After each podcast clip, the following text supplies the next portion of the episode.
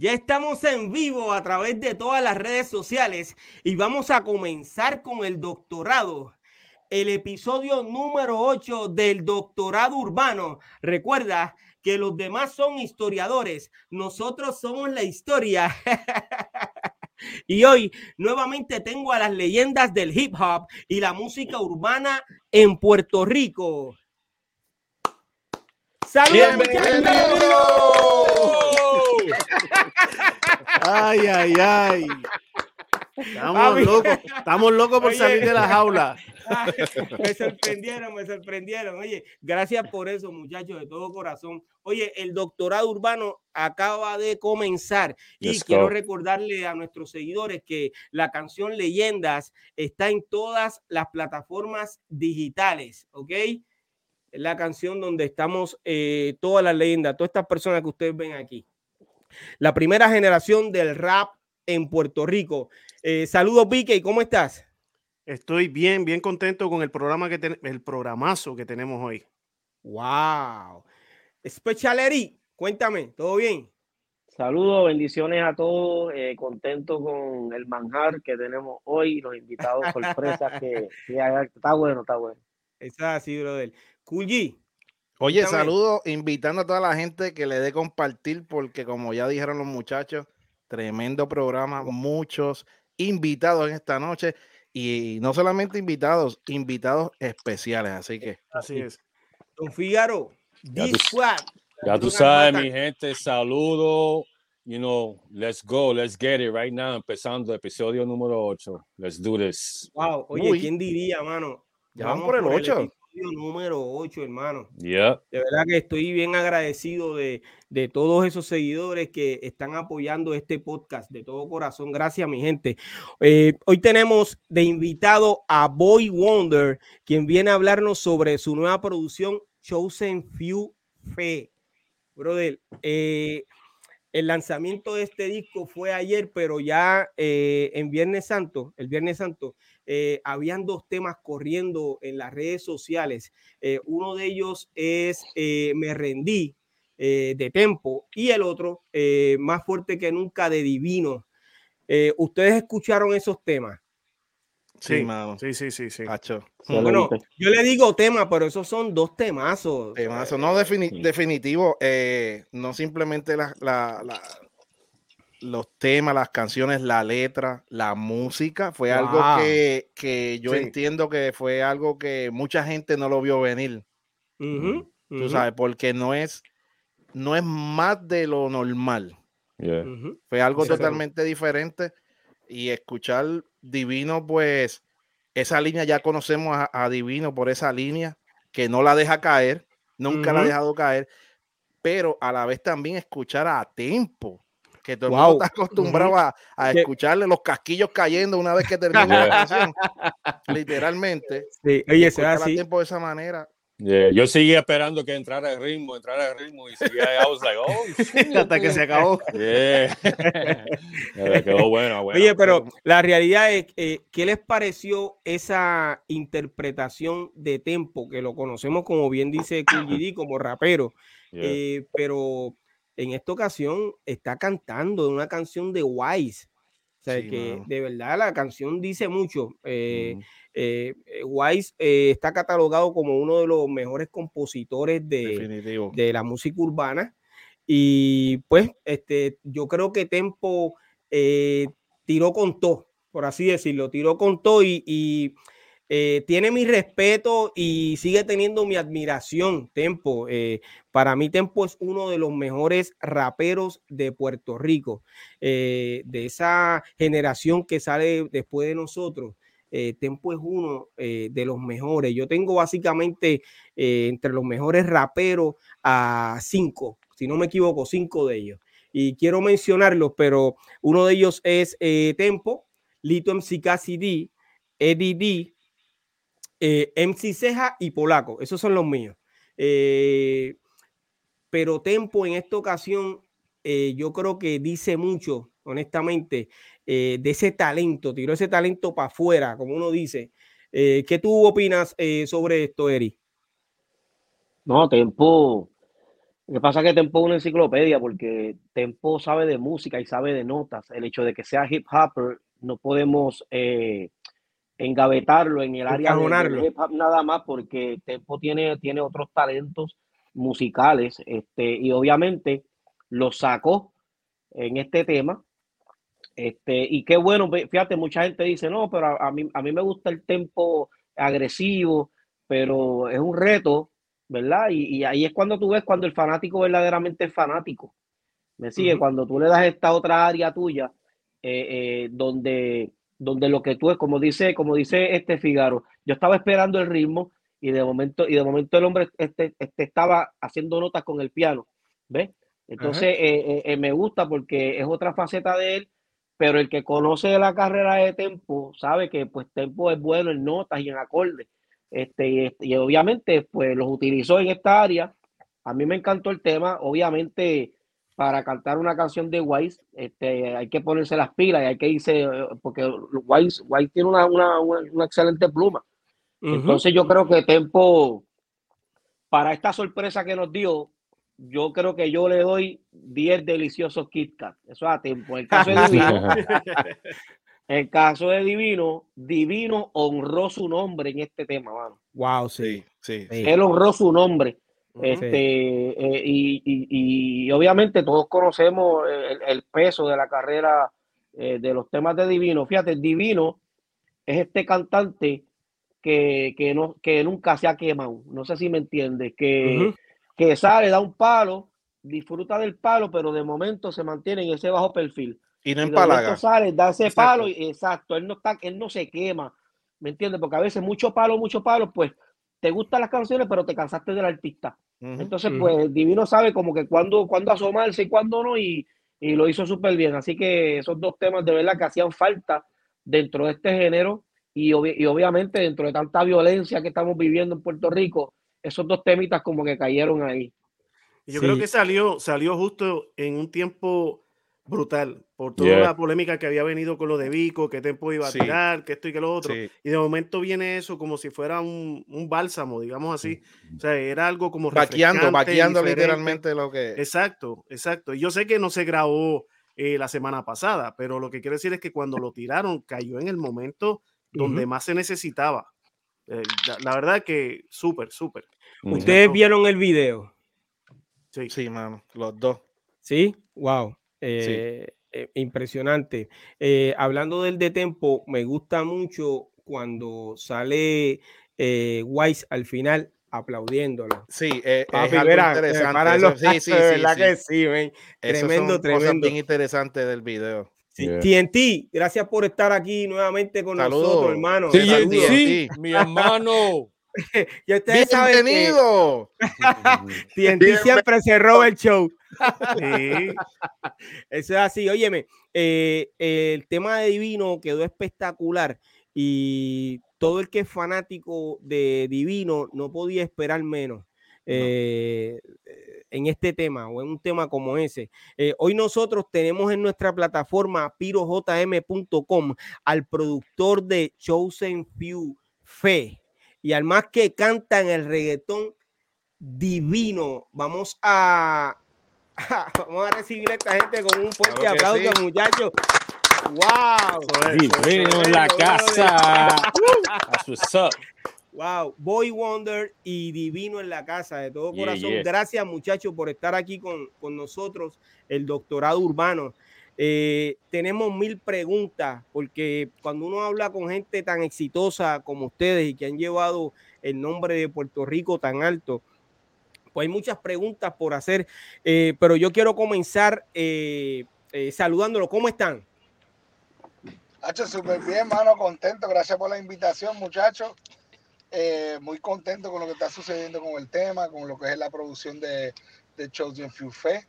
Eh, um, aquí estamos en Miami haciendo un par de cositas de promoción eh, para el tema, que nos pidieron acá un par de, par de programas y, televisión y radio. Y ya tú sabes, y saludando al que llega tarde, a TNT. Aquí nosotros decimos siempre que TNT se roba el show. Siempre. Eso es lo de él. Boy Wonder, saludo. Saludos, gracias por tenernos y, y, y todo, y no sé, eh, bendiciones. Sí, gracias, gracias. este disco eh, tiene temas eh, muy positivos, con un mensaje cristocéntrico, por lo que pude escuchar del tema de, de, de, Tempo, me rendí. se le fue. Yo creo que están tratando de acomodar el teléfono. Sí, ok. okay tiene un mensaje cristocéntrico. Eh, ¿Qué te motivó a producir este, este discazo, por así decirlo? Boy Wonder. Eh, bueno, um, tú sabes, eh, de que yo comencé, siempre desde el primer show, siempre soy una persona espiritual, you know, um, divino hasta TNT en la gira, cuando lo hicimos, siempre una de las cosas eh, para mí you know, era oral y, you know, y siempre he una persona espiritual. Y yo siempre dije que me gustaría hacer un, chosen few, maybe cristiano en ese tiempo, right? pero dije que en mi mente dije que eso va a ser como el último álbum, porque obviamente no quería ser como un eh, hypocrite tú haces un disco de que cristiano y después tú vas y haces otras canciones porque con, con Dios para mí no se juega. Pero creo que cuando llegó el tiempo de COVID, you know, eh, me cogió de sorpresa y también eso fue, creo que mi primera vez en la carrera que me encuentro, you know, like in a, let's say, como en a, en a different place. Y, you know, no ver la vida diferente, like, oh, you know, like, you know, esto es algo serio.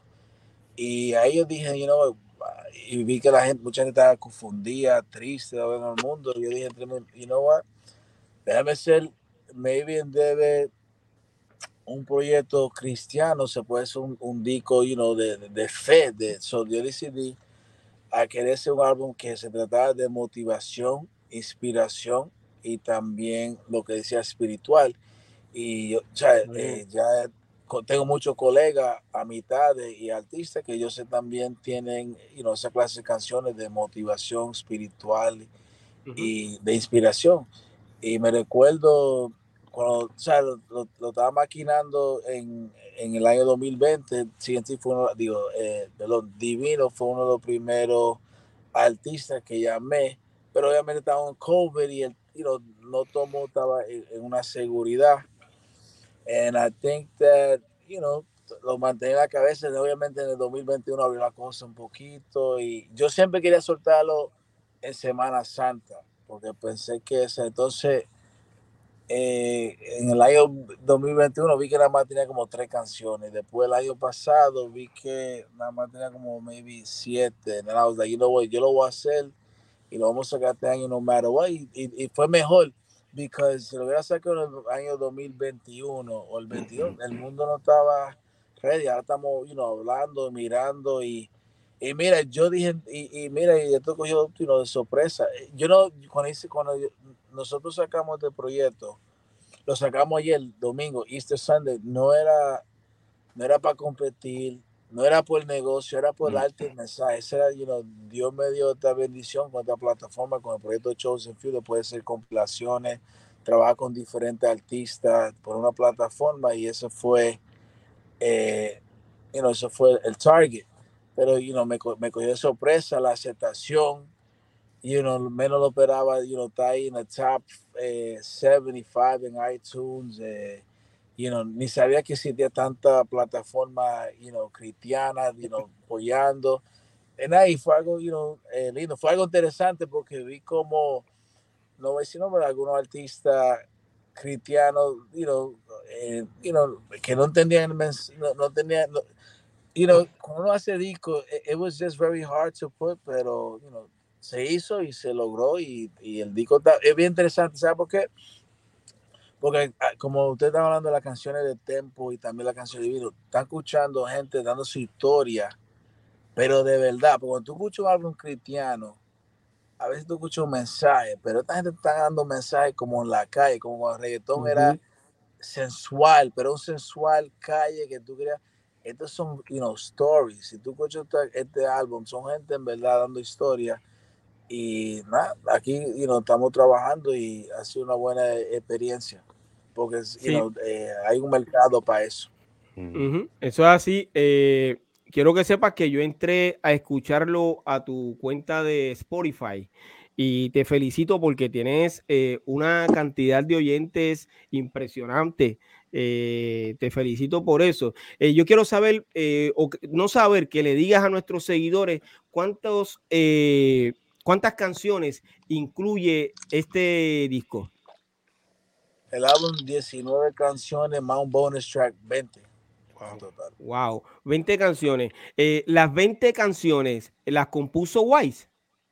No, no, no, no. Wise, bueno, Wise eh, trabajó, compuso, ¿sabes? Compuso la canción de Tempo, pero yo sé porque también Tempo estaba ahí, ¿no? Tempo un productor y obviamente la canción tiene que ver con Tempo, so, you know, um, pero yo sé que, you know, Wise tuvo una participación grande en esa canción y también una canción que se llama Despierto, que Wise ahí eh, sé que compuso el coro y ahí puso varios eh, y salió cantando, salió en el video, pero participó Dalkiel, participó Almighty, participó Nathan, el profeta, que es un artista cristiano de rap, que uno lo duro ahí, um, y, y Christian Ponce, el Zika, you know, y una canción. John Z también sale en la producción, ¿verdad? Sí, John Z sale en la producción. Correcto. Wow.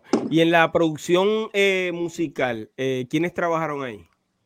Wow, todo el mundo. Um, me tiene blank, pero todito, hay, hay, varios productores, Gaby Metálico, sé que trabaja con Divino.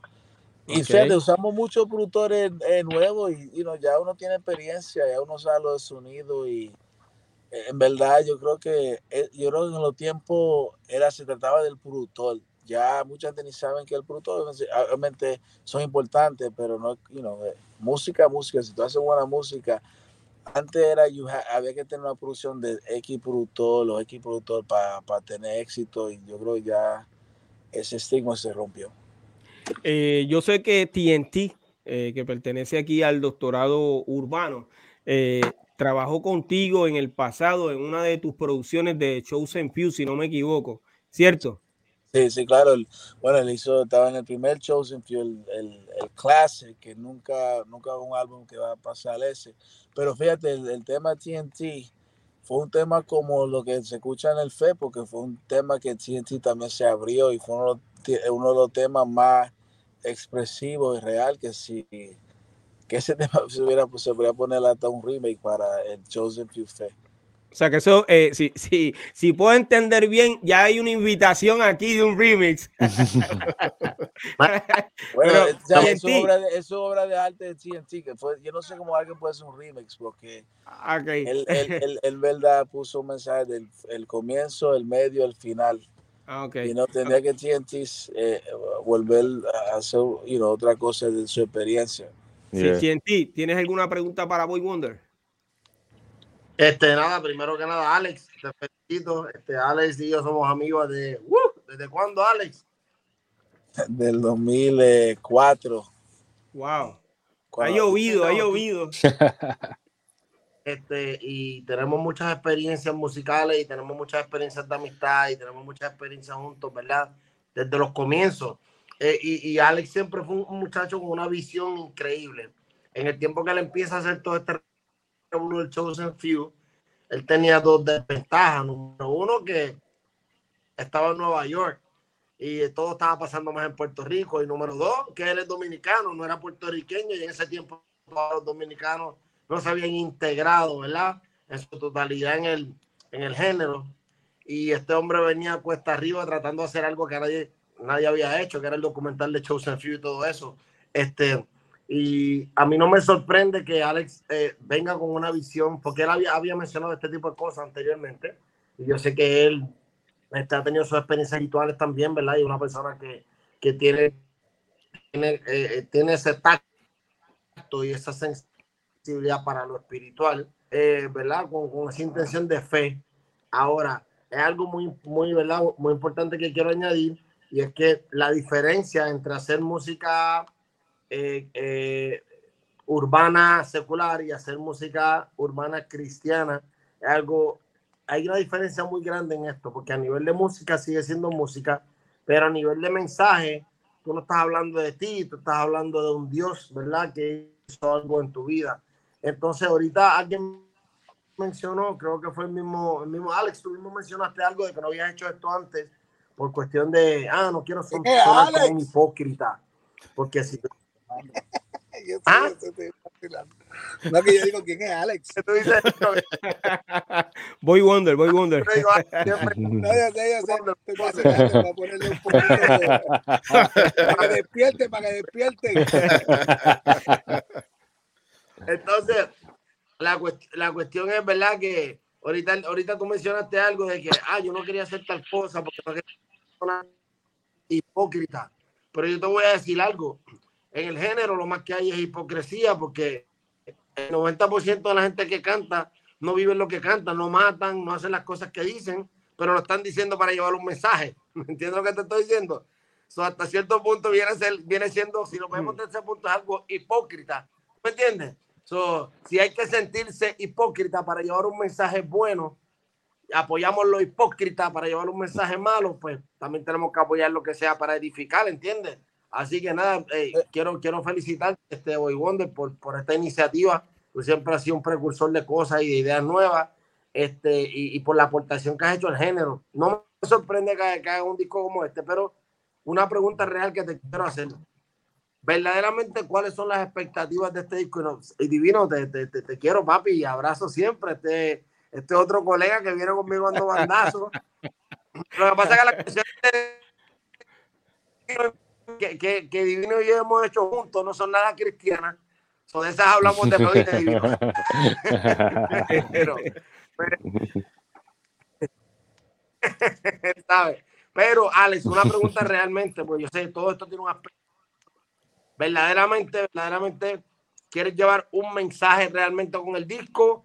O digo, obviamente, sé que siempre se quiere llevar el mensaje, pero la intención verdadera detrás del disco, eh, no solo a nivel de negocio, a nivel personal, ¿cuáles? Y cuando escogiste los temas y escogiste los cantantes, ¿los escogiste por la música o los escogiste en realidad por, el por llevar ese mensaje real? No sé si me entiende. Estamos hablando, como está hablando de la hipocresía ahorita, que yo no le veo nada malo, pues, ¿cuál, cuál sería la intención verdadera de la producción? ¿A dónde quisiera llegar con esto? I mean, you know, cogí la, ¿cómo dice? Número uno, um, en cuestión de la música y de los artistas, era, era lo que yo vi que, you know, que por lo menos se podría lograr un, balance de poder mezclar lo que está pasando ahora, que los el público puede identificar y también se podría eh, manipular y, y, poder um, manipular y poder you know, presentar alguno nuevo y también eh, también el talento, hablan por ellos mismos solos, you know, si tú escuchas las canciones. Y el logro, bueno, yo creo que el logro, you know, yo sobrepasé el logro porque no, no, no esperaba, you know, obviamente no quiero que dure más una semana, pero eh, yo no tenía eh, mucha eh, expectations con el álbum. Lo que quería es, que el mensaje por lo menos se llegaba y por eso tenía que ser bien cuidadoso cuándo lo iba a lanzar. Y tú sabes que todo lo malo era, marketing por experiencia. Y yo sentía que eh, Easter, eh, ese weekend iba a ser un buen weekend porque el mundo y el género está en ese vibe. O sea, yo no podría sacar esto estando, you know, full, you know, estando maybe en junio, unless, eh, unless nosotros ya sabemos, todo esto, eh, artista cristiano, tú puedes esperar eso, pero a de que funcionaba. Y no que eh, eh, yo lo vi de esa manera y comenzamos con el buzz. El viernes, Good Friday, viene el tempo. Tempo, you know what I'm saying? And, and then ahí calentamos con, eh, con Easter. Pero, you know, listen, eh, en una manera personal, como te dije, eh, one, sí, en este género, en el, negocio, mucha gente, eh, ¿cómo se dice? Hypocrites. Pero, como te digo, yo no puedo jugar con la cosa de Dios, porque yo sé que, número uno, yo no canto, right? Y ya yo voy por siete álbumes, siete Chosen Few.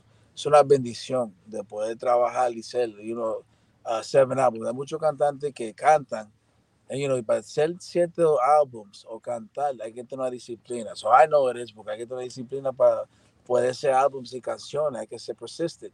Yo le, le hablé a Divino de la idea en 2020 y Divino yo sentí que no estaba su momento, no estaba ahí, estaba en Connecticut, no estaba really ahí. Entonces, you know, yo estaba haciendo el álbum y tú sabes como I, I moved back, pero veo, entonces veo un sign del Choli, I'm like, wait a minute, Divino está like, it, it, it calls, know, I'm very persistent, igual a TNT, estaba, you know, eh, encima de la cosa, so, um, nada, se logró, pero nada, eh, so en este proyecto lo que yo quería hacer, eh, por lo menos, el lograr el mensaje, eh, you know, um, so that, eso fue el, my, my objective con el proyecto. There's really no, no heavy expectation, just una, una, que era buena música, bueno arte y poder pujar. Y, you know, y maybe abrir algo diferente en el género, you know, ya que uno está mirando, because at the end, they, these are all life stories. Y no matter what gente pasa, and you know, as we get older, en esta vida, you know, you go up and down, up and down, and it, hay que ser mentalmente strong para poder, you know, sobrepasar. People, you know, mental health is no joke. No doubt. Eh, divino, saludos nuevamente. Oye, eh, tienes una trayectoria eh, de mucho éxito. En el pasado te has presentado en las salas más importantes de nuestro país, Puerto Rico. Y lo último que hiciste fue el Choliseo. ¿Cómo se siente recibir el apoyo de, tu público? Wow, te digo una cosa, es algo espectacular, ¿me entiendes? Algo grandioso, algo inolvidable, algo que voy a llevar por el resto de mi vida. Eh, um, el apoyo de Puerto Rico fue increíble, fue genuino, fue real. Eh, se sintió la vibra, se sintió el, el, mientras estaba cantando en la tarima, tú sabes, todo, todo, todo, toda esa fanaticata que estaba ahí, eh, estuvieron ahí, se lo gozaron. Luego de ahí escuché muchos comentarios positivos, todas las redes sociales subiendo y apoyando y, y, y, comentando positivo de, de, de, lo que había hecho. yo me di la tarea de, de darle a Puerto Rico lo que se le merece eh, que es calidad, calidad no solamente visual, calidad también en, en, el audio. Eh, ¿Me entiende? Yo me aseguré mucho tener los mejores ahí, los mejores eh, equipos de, de sonido, mis sonidistas, mis, mis coristas, mi banda, mis bailarinas, todo, todo de, calidad de primer grado, tú sabes, triple A, estamos hablando me dediqué en eso, ¿me entienden? Darle a Puerto Rico eso. Eh, y mano, y, Puerto Rico respondió y los que estaban ahí se lo gozaron, se lo vacilaron. Eh, um, se, comenta que, que, la introducción del show fue una de, de las introducciones más brutales que ha pasado por el Choli. Wow, yo te digo una cosa, la gente dice, cuando yo puse el intro, que fue algo bien distinto a lo que ha hecho todos los cantantes, hasta los mejores. Eh, um, eh, todo el mundo dice, hermano, que, que, va a ser un game changer, que la gente van a tener que... Que, que apretar. Que apretar. Oh, oh, escúchame, mi, mi, mi, intro fue un intro de inversión. ¿Me entiendes lo que quiere decir? Tú sabes. Eh, es como si fuera tú una película, ¿me entiendes? Tú sabes, y eso fue lo que, lo que sucedió. Nos fuimos de lado, papi. ¿Qué pasó? Te viró el carro. Están bien. También, también. No importa, este, estamos en vivo, estamos en vivo. Eh, divino, pero entonces, ahora eh, eres parte de, de este discazo. Eh. Eh, ¿Quién escogió el tema más fuerte que nunca para ti? ¿Para quién? Para ti, divino. O Para hacer el tema para, el disco. Sí, ¿quién escogió el tema? ¿O el tema es, tu, eh, es de tu propia inspiración? Sí, el tema es mío, el tema compuesto por mí 100%. El, tema, es de mi inspiración. Eh, el que lo escuchó, pues tienen que saber que esto es una un ejemplo de lo que he vivido eh, desde la muerte de mi hermano. Los que conocen y los que no conocen, que los invito a que escuchen una lágrima. Eh, eh, así yo la vi, así yo la vi. Yo vi como si fuese una continuación de, de, esa, de esa canción, de lo que sigues viviendo ahora. No, no, no, me atrevo a decir continuación, sino es que es la historia del aftermath. una secuela. ¿Cómo se dice en español? Una secuela, un después. Sí, sí, pero por eso no, no, no le llamemos segunda parte, pero es lo que sigues viviendo en la actualidad. Exacto. Sabes, después de todo ese tiempo. Lo que yo viví eh, eh, y, y, obviamente esto que sucede a muchas personas, hay muchas personas que tienden a quitarse, hay muchas personas, por ejemplo, y yo digo el ejemplo porque yo vi a mi mamá que nunca se recuperó después de la muerte de mi hermano, ¿me entiendes? Eh, um, sin embargo, mi hermano cuando falleció estaba en la música, había salido en Playero, en Dinois, en, en diferentes discos y, colaborando con diferentes artistas. Y, um, y vi lo, lo, apasionado que él estaba, igual que yo, eh, en lo que es cantar, interpretar y hacer música. So, yo me pongo como que yo digo, sabes, ¿qué, qué, qué hubiese gustado él, me entiendes? Y, y, yo sé que él hubiese gustado que yo siguiera, ¿me entiendes? Porque aunque la gente lo conocieron, los del área metro, lo conocieron al primero que yo, yo cantaba antes que él, pero yo estaba pegado en mi pueblo, en Ponce, ¿me entiendes? Y yo le abría los shows a todos los cantantes y eso, y él vivió eso, escogió esa experiencia, lo modificó, lo mejoró. Um, y, y, va por un buen camino, ¿me entiendes? Iba por un excelente camino eh, antes que falleciera. Pues um, mi, mi, vivencia pues fue, pasaron 10 años y todavía hay momentos que pienso y me da el taco, se me baja una lágrima, ¿me entiendes? Eh, y nada, y sigo la vida. Y eso es lo que yo quería, eh, o sea, eso es lo que quiero y lo que estoy haciendo con, este, con esta canción, el mensaje. Que, um, tú sabes, que, que, la gente sepa, tú sabes, y la gente tiene que saber. O sea, nadie está diciendo que el mundo va a ser perfecto, nadie está diciendo que tú no vas a sufrir, que no va a pasar cosas que te va a doler, que, que no va a pasar cosas que vas a llover, que te van a, y que va a querer, tú sabes, quitarte y whatever, tú sabes. Pero a la misma vez, o sea, ¿quién te dijo a ti que tú no eres fuerte? Tú sabes, ¿quién te dijo a ti que tú no puedes, que tú no puedes luchar con, con, con, todos los problemas que tú tienes? ¿Quién te dijo a ti que, que, que no puedes seguir hacia adelante? Tú sabes. Y yo tengo entendido con mis creencias y la enseñanza que me dio mi mamá de que Dios no te va a dar nada que tú no puedas aguantar. ¿Entiendes lo que quiere decir? Y ese es el mensaje que yo quiero llevar a través de esta canción. Boy Wonder me llama.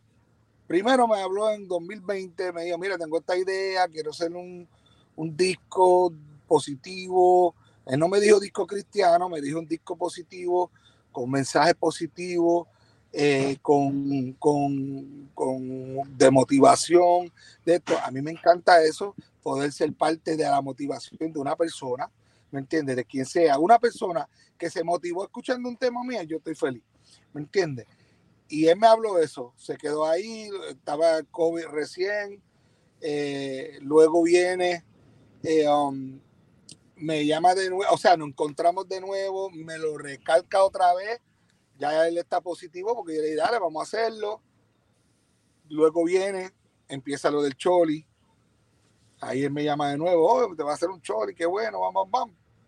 Vamos a hacer el tema porque ya yo tengo bastante y yo estoy ya en el otro lado y quiero sacar esto tal vez para Semana Santa porque todas las canciones son positivas y eso. Me enseñó dos o tres temas así por encimita, vi el concepto y yo tengo el tema, un tema que yo hice para mí, porque era algo personal, no, no tengo ni pensamiento de sacarlo, mm. y si lo sacaba, no era el momento, lo iba a hacer luego. Y yo soy la persona que creo mucho en, en, en, las oportunidades y lo que te cruza por el frente. O sea, él me está hablando eso, tengo el tema, o sea, me sale en mi mente, lo tengo, yo digo, espérate, yo tengo un tema así que hice, pero o sea, algo personal, para mí, para yo motivarme yo mismo. Yo lo escuchaba yo mismo, ¿me entiendes? De vez en cuando yo lo ponía y viene y dice, enséñamelo. Y yo se lo enseño, papi. El tipo me llamó para atrás en tres segundos. Cayó perfecto. ese es el que quiero.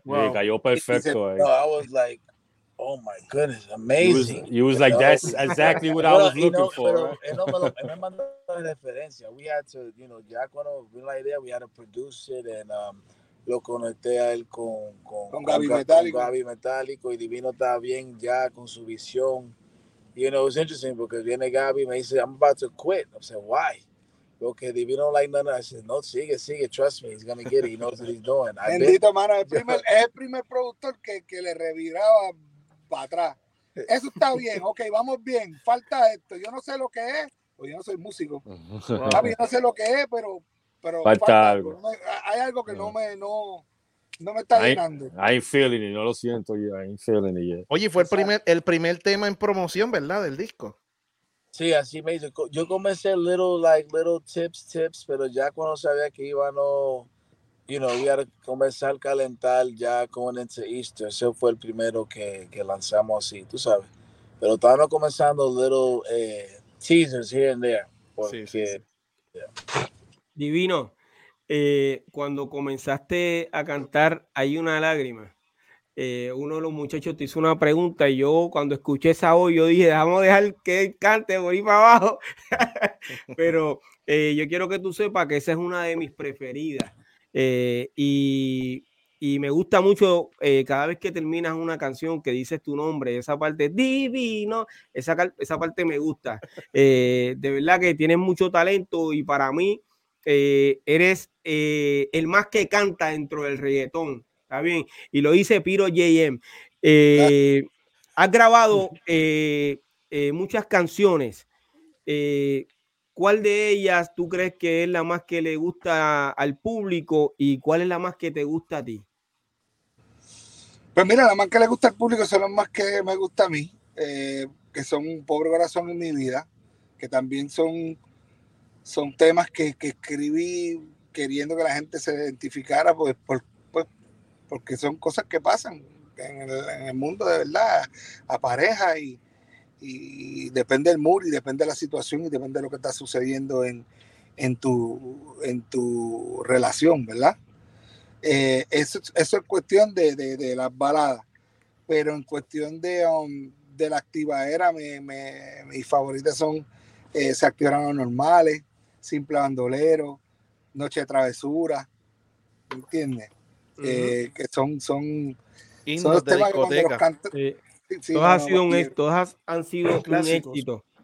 Eh, y sabemos que has hecho colaboraciones con, con, con muchos colegas eh, dentro del género eh, urbano.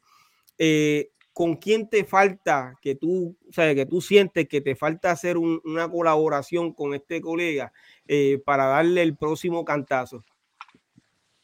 Musical. bueno, próximo cantazo, yo, yo nunca hago temas para para decir, ah, el próximo cantazo. No, nunca hago temas así. Eso se lo dejo al público. El público es el que, decide quién, quién, quién se pega o no. El público es quien decide cuál es la canción que va a vender más. El público es el que decide qué disco va a estar en los top five.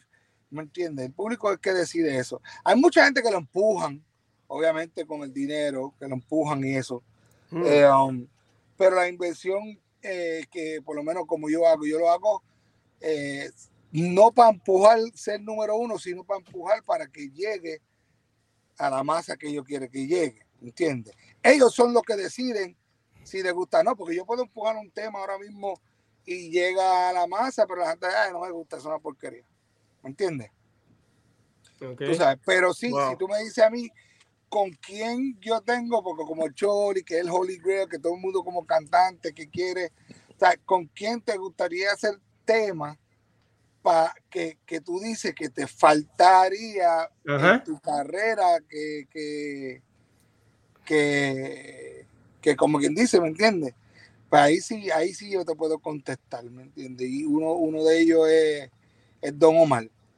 Eh, wow. Don Omar, eh, Don Omar ha sido uno de los artistas que, que desde el principio ha tenido buena relación.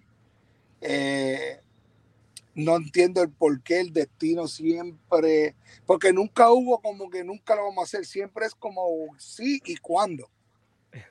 Pero, sin embargo hiciste algo con él en Navidad, aunque no fue eh, los dos juntos, pero hiciste algo para él. Ah, no, claro, claro, claro, no, pero no estoy hablando de eso, yo estoy hablando de los dos en un tema. Sí, sí, exacto, exacto.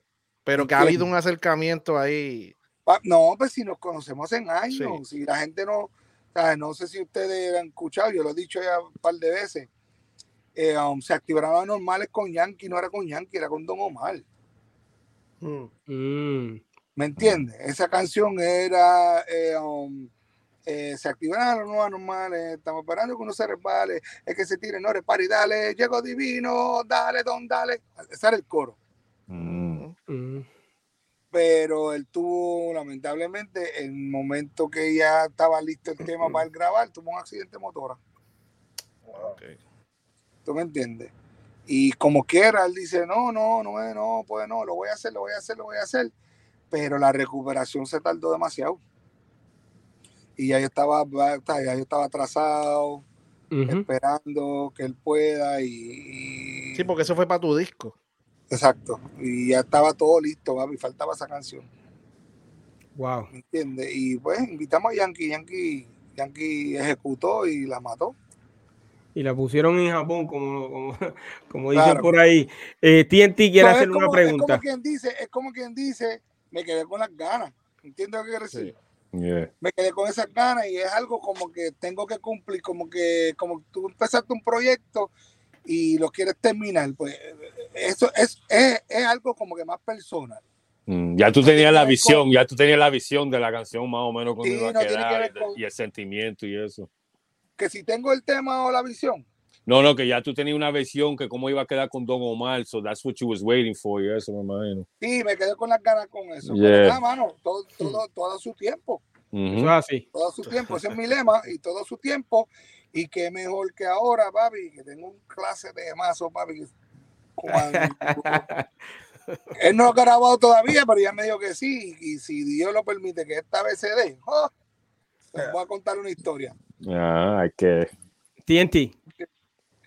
No, yo quería preguntarte, Divino, este, y a, y a Boy Wonder también, a los dos, eh, ¿cuál ha sido realmente, realmente la reacción eh, de las iglesias o de los cristianos? Porque hay cristianos que tienden a ser un poquito más celosos y más escépticos a nivel de, ah, estos seculares vienen a cantar música. Pues porque para el cristiano este, eh, simboliza más. escúchame, papi, eso, eso va a suceder, no importa, eso pasa. no, pero yo, yo, sé que va a suceder, no, yo sé, por eso lo estoy preguntando, porque yo sé que eso pasa, eso va, eso le pasa a los mismos cristianos, papi. Eso le pasa a los mismos cristianos. Siempre va a haber el criticón, siempre va a haber el que no esté de acuerdo y ellos están, ellos tienen su derecho por su creencia y su manera de esto, de esto. Pero aquí los cristianos han apoyado, han estado positivos, eh, ellos entienden, veo que mucha gente entiende que la idea es hacer algo positivo, con un mensaje positivo y motivación. Yo no sé si tú te recuerdas ti el disco de MC No Stop Reggae, que yo ah. salí, que yo salí, que salió Yavia, que salió Baby Rasti Gringo, y el tema de nosotros que era ¿Dónde voy? Siempre me la encuentro. Samuel. Pues, ese disco, ese disco fue el primer, porque en ese momento, papi, esto estaba al garete. En este momento, eh, todo el mundo habla de los chamaquitos ahora hablando de, esto, de aquello, de esto, mamá, que mala influencia para los hijos. Pero, papi, en ese tiempo, papi, estábamos al garete. ¿Ok? Y realmente no al garete, era la moda de ser, papi, gangster, eh, maleanteo, malas palabras, todo, ¿verdad?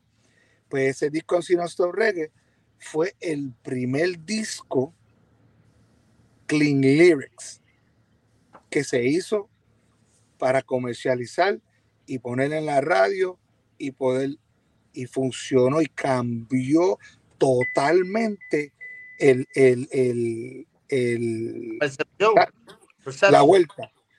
yo, yo siento esto con este disco de Boy Wonder. Eh, es un disco que tiene sus artistas seculares, tiene algunos que son cristianos también, y siento que la gente entendieron eso. Los mismos cristianos están entendiendo, realmente no hay nada negativo, nadie está comentando nada malo, las iglesias están apoyando, Eh, um, eh, es más, las plataformas cristianas la están subiendo full, ¿me entiendes? La están subiendo eh, por los mensajes positivos.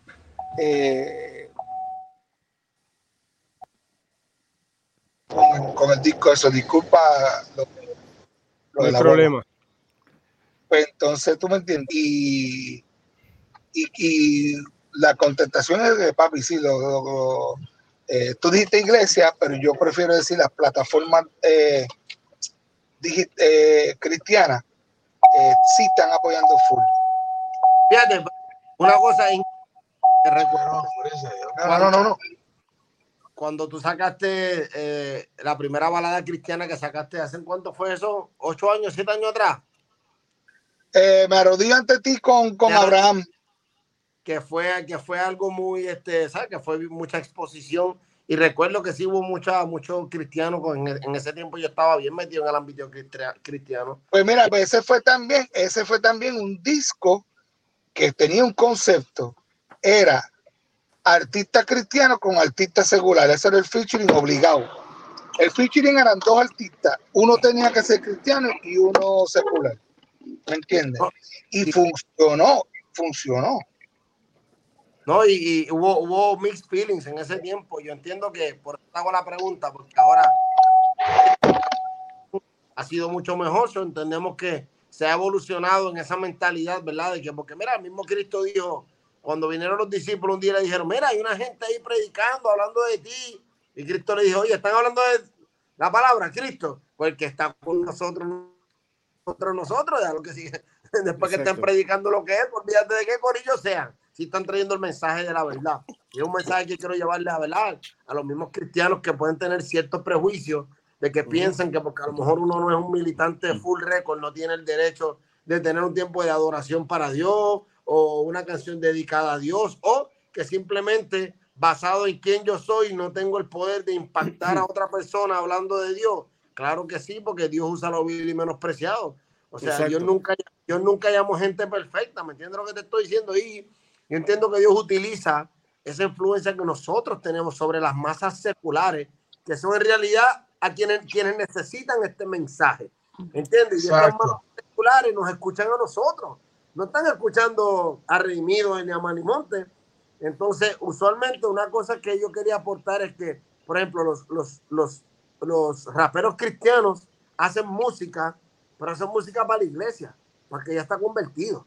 ¿Entiendes lo que te estoy diciendo? Y hay una necesidad del que no está convertido, que necesita esa crudeza en los temas, esa realidad de decir, mira, yo soy un tipo imperfecto, vengo de aquí, vengo de esto, pero en mi corazón, este es mi deseo. Y yo entiendo que eso es algo que, ¿verdad? Que, que ha evolucionado y que están aportando algo nuevo al género, ¿me entiendes? Y esto puede ser un game changer para estos tiempos. Claro. Claro, y, y verdad, yo también tuve la experiencia, no sabía, you como um, I guess, eh, que a veces es un holdback, pero hay algo que uno tiene que saber que I think en, tu, en la vida es not about the religion, es más es la relación que uno tiene con Dios personalmente. Exacto. You know? Eso es así. Sí, no, y eso lo entendemos nosotros. Perdón, Mucha gente no entienden eso. Ok, ¿lo puedes repetir? No, que digo que hay muchas personas que no entienden, ¿verdad? Que, que en realidad el hecho de que uno haya cantado, difundido, vivido de alguna manera, no quiere decir que Jehová pesa los corazones, ¿me entiendes? Y yo no dudo, obviamente, en el caso de Divino, en el caso de Wonder específicamente, que yo, pues son amigos personales, que yo los conozco a nivel personal fuera de la música. Y sé y entiendo cuáles son las intenciones detrás. Obviamente, vamos a hacer aquí los más santos. Todos queremos vender el disco y que sea un palo, obviamente, hello. Pero hasta Jesucristo tenía un contable en su ministerio, o sea que habían chavos corriendo de alguna forma. ¿Tú me entiendes lo que te estoy diciendo? Porque aquí no se come, hay que estar claro de eso, ¿me entiendes? Pero que los felicito, los felicito porque Divino de los que siempre se ha atrevido, Divino de los de, dice, este no se limita a, tiene que ser este formato. Él, él, lo que siente, él le gusta y él lo va a hacer. Eh, sea, una, sea un proyecto mega grande o sea un proyecto pequeño, él tiene que sentirlo aunque es muy selectivo en lo que hace, porque conozco a Divino, hello, es muy selectivo, pero no se limita a que tiene que ser una cosa u otra, va más allá, ¿verdad? Mira, de hecho, La vez que yo le invité a hacer un tema para mi mixtape, ¿sabes? Y vino un tipo que tú lo tienes catalogado como un tipo bonito, romántico, está bien, su voz sensual. Y cuando se siente escuchar el mixtape en el estudio mío, me dice, yo voy a hacer algo diferente contigo, TNT, contigo la primera yo me voy a enfangar. Y yo dije, ya.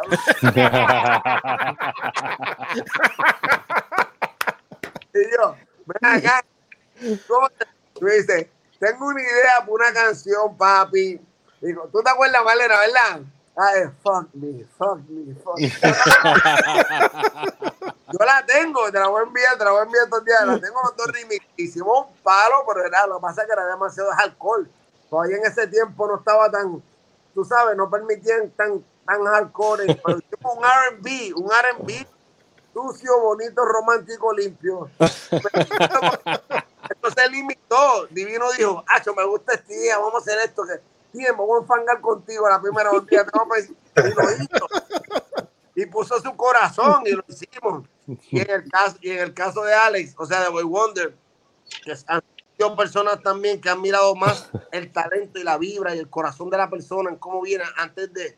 Porque Alex venía dando bandazos desde, mira, para escoger ese primer show se enfió papá y era más de vibra, así que yo los felicito porque han aportado al género en la ¿verdad? En, esa cuestión de, de, no dividir tanto que si es cristiano, que si es secular. Oye, hay cristianos que están locos por cantar de maleanteo y matar gente y no se, atreven, no se atreven.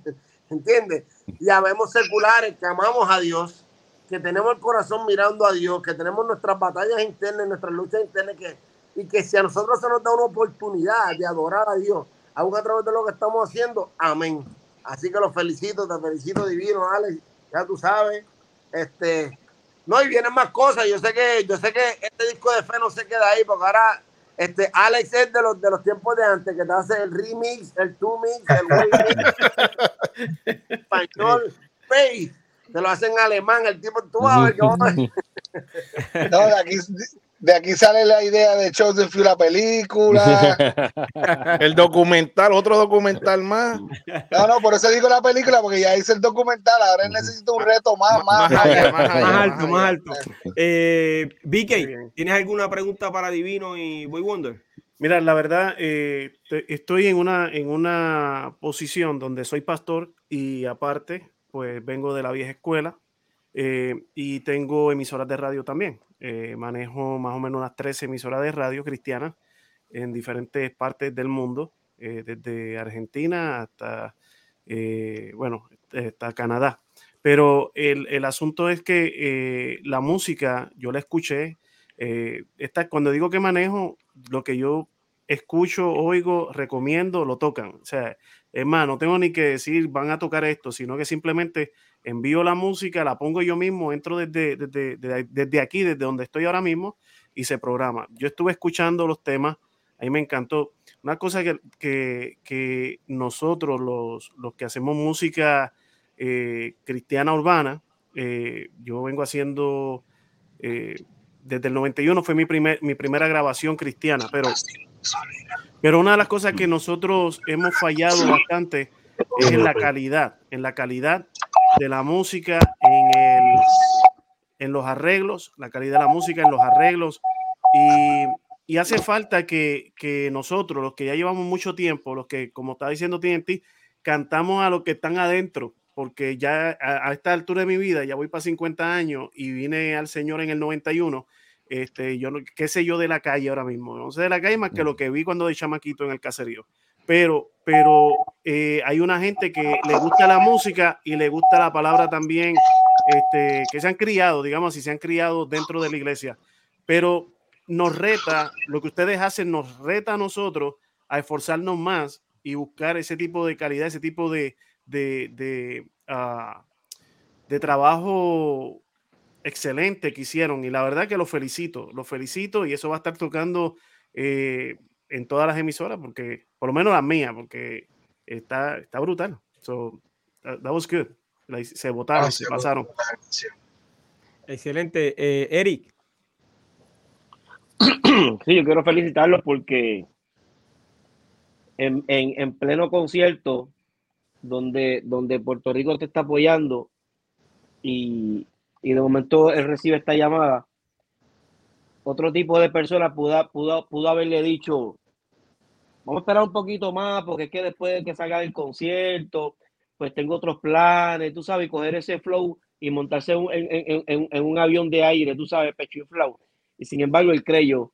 Y él se acordó del 2020, cuando se lo dijeron por primera vez y no le importó el éxito que tuvo en el Choliseo, sino que se acordó de la palabra que le había dicho en el 2020. Y eso sí que vale. O sea, que, que... Sí, sí, no te creas, escúchame, no te creas. Cuando lo del Choli que me llama de nuevo, digo, ay, Dios, ya yo le dije que sí. pero, pero honraste la, palabra. Honraste, la palabra. la palabra. Tú sabes que, si, yo creo que yo creo que si tú le hubieses dicho que no por las razones que fuera, yo creo que él lo iba a entender. Pero sin embargo, no, no, no. Créeme que él me, él me llamó y me dijo, yo, bro, I understand, you know, you got all of this. Just let me know, déjame saber, ¿me entiendes? Para no esperarte. Y, no, y de verdad que el, decirle que sí, aparte de que, de que en el, el, negocio se dio, yo creo que la amistad se fortalece más por, porque se dieron la confianza a ambos por aquella palabra de 2020. Yo creo que eso vale más que un tema, bro. Claro, claro. claro. Eh, felicito por eso. Mira, este, una última pregunta para Boy Wonder, porque fue que yo vi a Tempo, que yo creo que el día antes que saliera el tema, él había puesto como que él casi estuvo arrepentido y pidiendo de que el tema lo sacaran. ¿Eso es cierto? Cuéntale. Sí.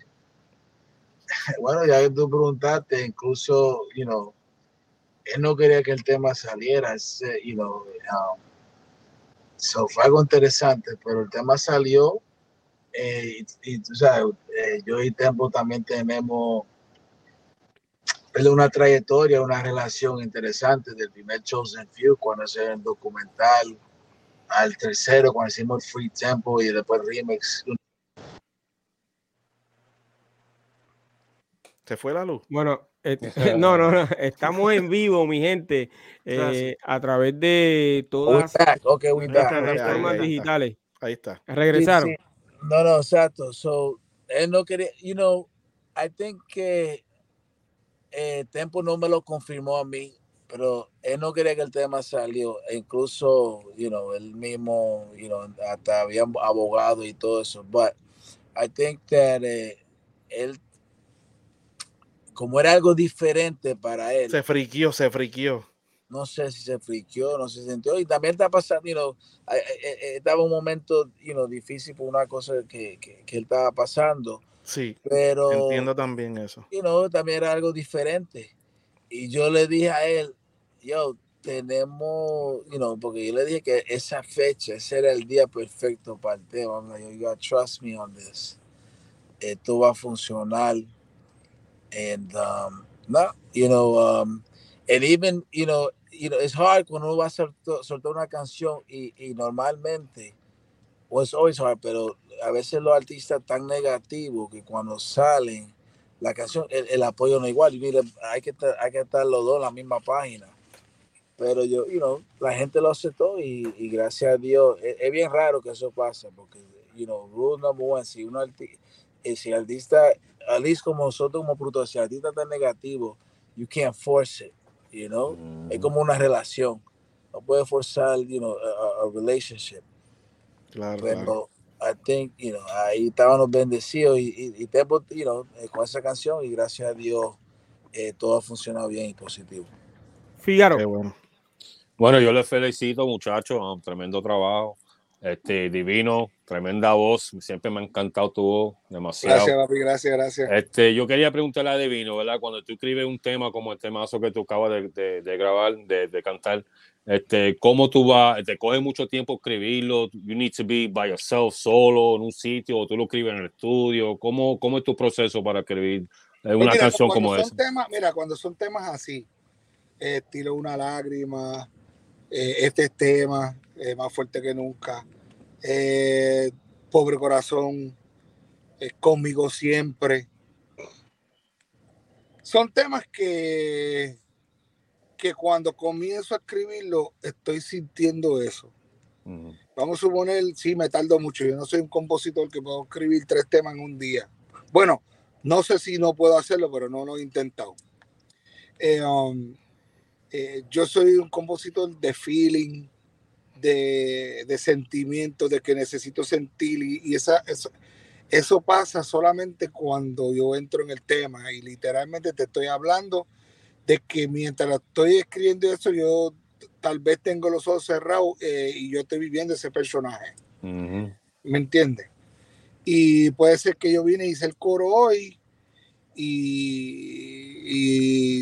está tan, estoy activado, cojo un break, whatever, ¿me entiendes? Eh, me tomo un café, whatever, viro para atrás y a lo mejor empiezo el verso y al otro día me levanté y termino el verso y, y ya cuando yo vi que está estructurado y está lo que quiero, eh, ahí mismo lo termino. O sea, me puedo tardar dos, tres días en un tema.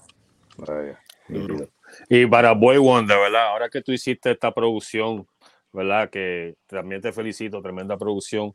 Este, y tuviste que you took a, like a like a chance, ¿verdad? Como you know, para, el público cristiano y eso.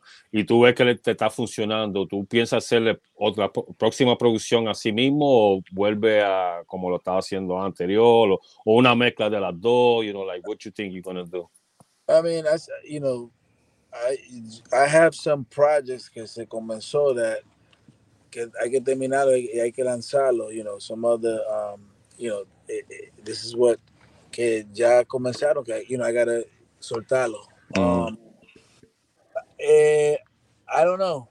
Eh, I think I'm just gonna ride the wave right now con, con este proyecto, and you know, um, you know, I think it, you know, eh, it'd be nice to you know, eh, you know, let's see what happens. I think it would be nice to be maybe a part of it or, or do more, but yeah, um, I'm gonna go with the flow. Joe, I go pro. I'm a, I, I do projects that are concepts. I don't force it. Okay. You know? um, mm-hmm. So, I, like I said, this was something that I was eh, cuando salió. I always tenía una misión, but I guess you know they say God works in mysterious ways, and I think that um, had it, had I went with mi concepto, right? I would have probably, when I was thinking about, it, I was probably thinking of doing an all Christian album, right? Mm-hmm because that's what I said. Ah, when I retire, I gotta, you know, that's what I gotta do. I, that's my way of like, you know, thinking. A lot of people make promises. Yo también escucho artistas talking.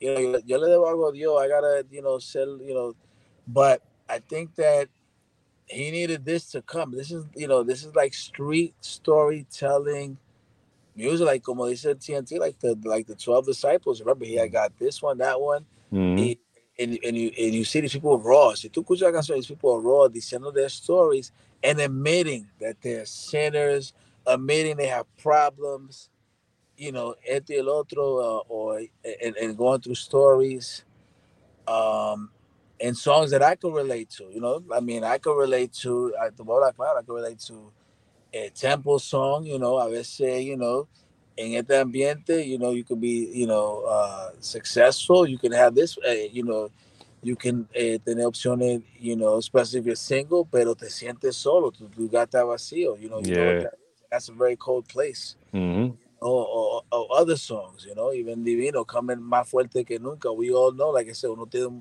this is a, a up and down, you know. Mm-hmm. Eh, it's a very challenging uh, industry, and um, so you know, but I, I, I will say que este proyecto me cogió sorpresa because I didn't even know that um, until like these last days, yo ni sabía que existía tanto plataforma cristiano. All these uh, blogs mm-hmm. were, posting this, that. I'm like, oh crap, where did this come from? Uh-huh. Know? Pero I think it's good uh, because you know, yo I was concerned because yo no quería que la gente pensaba, you know, like, you know, this was, eh, eh, and I've learned trabajando en este proyecto. At first, I thought it was going to be something simple, pero, you know, I, I, did feel a little bit of black backlash because no, no entendían, you know, eh, eh, lo, lo, the real serious, serious, eh, gente bien religioso. But um, I felt that this was the concept. Y, y at the end of the day, como dice TNT, you know, we gotta touch the secular world, you know, because yeah, you know, that's the people that are out there that really need to hear this claro. the most. Yeah. Y ahora, ahora más, más artistas no se atreven a hacerlo ahora porque ustedes lo acaban de hacer. So, artistas I mean, sí.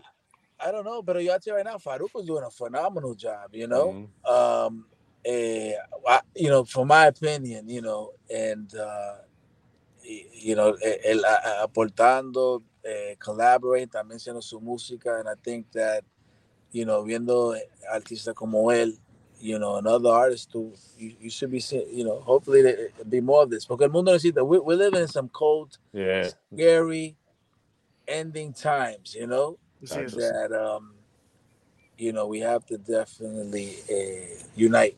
Necesitamos el balance, como tú dijiste ahorita, el balance, mano. Sí, sí, sí.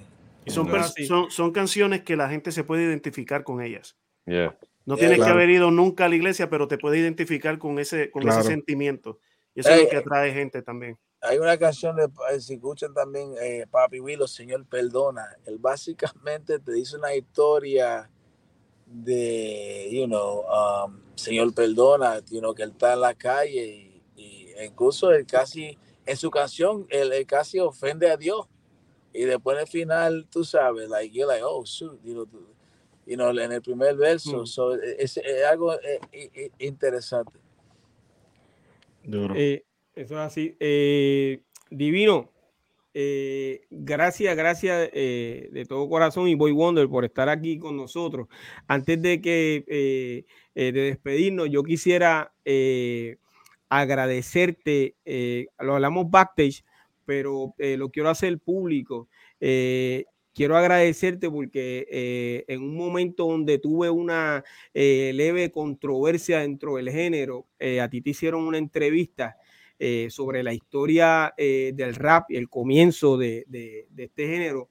Y te agradezco que me hayas mencionado y recuerdo que en la entrevista dijiste, había una canción que se llamaba Planteo Bandera y esa canción para mí era la más cangri y esa era mi canción.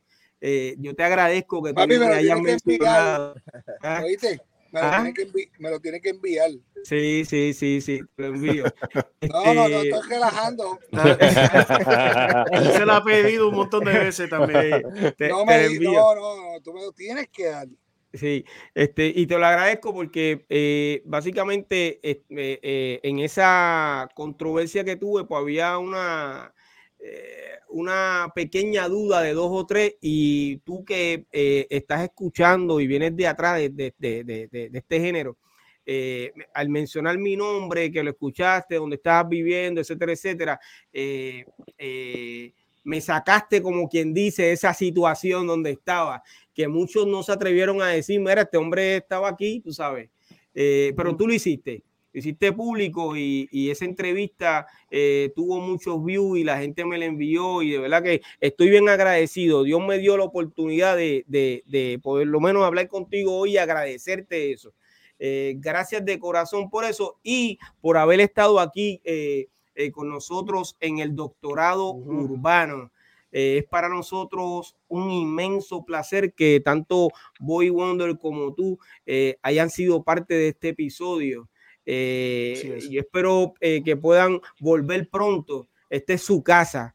yo sé que todos los muchachos están contentos. Yo le agradezco a, a, uno de los miembros de este panel, que es Cool GD, quien hizo esta gestión y le quedó espectacular. Gracias. gracias. Eh, Boy Wonder, gracias, eh, Divino, gracias, muchachos. Vamos a despedir a esta gente Seguro. con el aplauso que se merecen, ¿ok? Wonder, tengo algo para enseñarte, ¿viste? Mira, mira lo que tengo aquí, voy. Wow. papi. Hablen claro. Hablen claro. Yo quiero el bebé maldito ahí soy yo, papi. Chequéalo. Ponlo para que tú veas, papi quiero compartir algo. Yo, you know, eh, cuando me llamaste, I was like, ¿cómo consiguieron mi número? Y yo, yo, yo, siempre dije en mi mente, you know, I'm not gonna, yo no quería hacer ningún podcast, pero no era por eso, porque habían otros. Pero cuando me dijeron, tenemos TNT, ahí yo dije, ahí dije el pause, y dije, bueno, you know, dije, pero yo voy a estar con Divino. And then I was thinking about it, and I was like, you know, y cuando tú me enviaste, alguien, tú me enviaste algo por WhatsApp, Sí. Y eso, um, I was like, you know what, I gotta do Pero cuando, cuando, yo te voy a decir el mismo, pero cuando dijiste, you know, estar eh, um, varios y mencionaste TNT, I was like, you know, ahí me, me, me pausé la cabeza. Me, me, you know, ahí TNT, Oye, eso está chévere. Parte, you know, TNT es parte del, de, de, without Chosen Few, no, del primer Chosen Few, you know, yo no estuviera en esta oportunidad ni tú estuvieras, you know, él, no quiere, él no quiere darle podcast a nadie, papi, a nadie, a nadie, a nadie. Pero, y, ahí, y ahí QGD me llama y dice, ah, pero tú lo conoces. Y dice, sí, sí, yo conozco ese zángano. no, no, pero tremendo. Eso suena como yo, y, no, y eso, lo que ustedes tienen está, está bien, you know, como ustedes están haciendo el show, you know, sabiendo, aquí estamos hablando de gente que conocen música, conocen el arte, tiene una variedad. Y you know, tienen que sacarle provecho a esto. Eso hace. Gracias, gracias. gracias. bueno, tiene de todo gracias. ahí. Gracias, un pastor. gracias, gracias de todo Un actor, tenemos un actor, tenemos de todo aquí. Yo quiero, y un no, interesante, déjame decirte, es interesante. mira, yo no puedo creer que usted no tiene aquí por una hora y diez minutos y estamos ahí, no vamos ahí, ¿no? Chilling, chilling. Sí, pero gracias, gracias. El carro back, pero, Seguro que sí. Gracias de corazón eh, eh, Mira, por, por aceptar nuestra invitación. Dímelo, TNT hay que cerrar como ellos. Quiero que ustedes sepan que ustedes ven a Alex ahí, pero este, este chamaco empezó cogiendo trenes con una mochilita por todo Nueva York, llegando donde estuviéramos nosotros. Me acuerdo, yo acabo de salir de la cárcel y él se enteró. Él buscó mi dirección, yo no sé cómo llegó en tren caminando con una mochilita, hablándome de estos proyectos tan grandes. Yo lo miraba y yo, bueno, pero este tipo no es ni boricua, no estaba en la isla y tiene una visión tan clara. Y y yo vi su perseverancia y su humildad, pero más que todo, después queda el palo, ¿verdad? Y se convierte en lo que se convirtió, porque él, él trajo inversiones a este género que nadie nunca iba a imaginar en esos tiempos. Él, él, se ha mantenido con una esencia intacta. Tú sabes, ahora dice uno que yo lo puedo llamar, lo escribir a la hora que sea, podemos estar dos años sin hablar y, y su esencia está intacta. Desde el primer día que lo conocí en el 2004, ¿entiendes? Y te felicito por eso, Alex, de verdad, de corazón este, pudiste haber cogido un camino diferente porque tenía muchas personas alrededor tuyo, cercanas, familia que estaban en otras cosas y tú te mantuviste ahí, mira, como yo le decía, con la mochilita siempre cogiendo tren. Mírenlo ahora, así que te bendigo, papi, por todo lo que has aportado a este género, por haber creído en nosotros, porque también hiciste los acercamientos a muchos de nosotros. Mira, yo me recuerdo que todavía Joel y Randy no eran nadie. Sí, en ese tiempo. De acuerdo. Y, y, Boy Wonder le metió los y me decía, estos chamaquitos, estos chamaquitos lo montan en la guagua con nosotros y prácticamente esos fueron mis, proyectos dentro de la guagua. Era unos negros, yo los tenía siempre debajo de él. Y, y, y este tenía eso. Y yo decía, estos chamaquitos van a ser grandes, brother, grandes. Wow. Y míralo, tú sabes, míralo. Y, y este permitió que en esa guagua se montaran personas que en ese momento, si tú mirabas, tú decías, coño, estas personas no tienen el mérito para estar aquí y no lo digo en ninguna manera, tú sabes, despectiva, sino que hay, hay rango y hay rango, punto y se acabó, ¿me entiendes? Y eso era algo nunca antes, no, se ha vuelto a hacer, ¿sabes? Una, una guagua rotulada por todo el este, por todo el este, todo Estados Unidos, papi. Tú sabes las universidades que nosotros nos bajábamos allí, después me tocaba, me tocaba a mí el tostón de contestar las preguntas. cuando esa guagua, yo me acuerdo cuando esa guagua llegó allá a la Mega en Hartford, que yo trabajaba allí, y yo veo esa guagua llegar y ahí es que yo conozco a ti en ti en persona y conozco a Bay Wonder. No fue grande, Bimbo, había, había un corillo y yo decía, wow. Y otra cosa. y, toda esa, esa, experiencia es priceless. No hay nada en el mundo que puede pagar esa experiencia. You know, eso fue arte. Nosotros vivimos, yo creo que eso fue mi primer like depression, como like school. Cuando se terminó eso, I was like, you know, porque era algo. Tacho, cualquiera yo deprimido en estos shows. yo, estaba, yo estaba deprimido ajeno. y, y, no, y, me recuerdo que muchos artistas, you know, no, no, ni se hablaban y terminamos todo like a family en el final, you know. Es verdad, Jolly Randy y Jolly Randy, mucha gente le decían bullying, you know, en la guagua, y, pero, you know. No, pero no cuando yo estaba. No, eso no pasaba. Obviamente, como, no, no, no, no, bullying en cuestión de violencia, pero a veces you know, tienen que, you know, como. Y era por cosas. Están aquí, que son, al principio fue como que, tú me entiendes, pero este tenía una visión y de ahí para adelante así fue, así fue, así que, por eso había, había rango para quién podría ir atrás la guagua.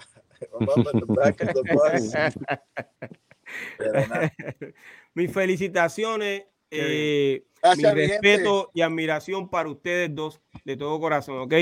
Gracias. Éxito, gracias, okay. gracias, gracias, por la invitación, Adelante siempre. Te voy, a enviar, te voy a enviar el tema tuyo, el tuyo y mío para que te acuerdes, ¿viste? Mala mía que te lo mande el cono cristiano, pero para que lo tenga. Y Alex, te dé una cosa. Dale, envíame, envíame, envíame, envíame.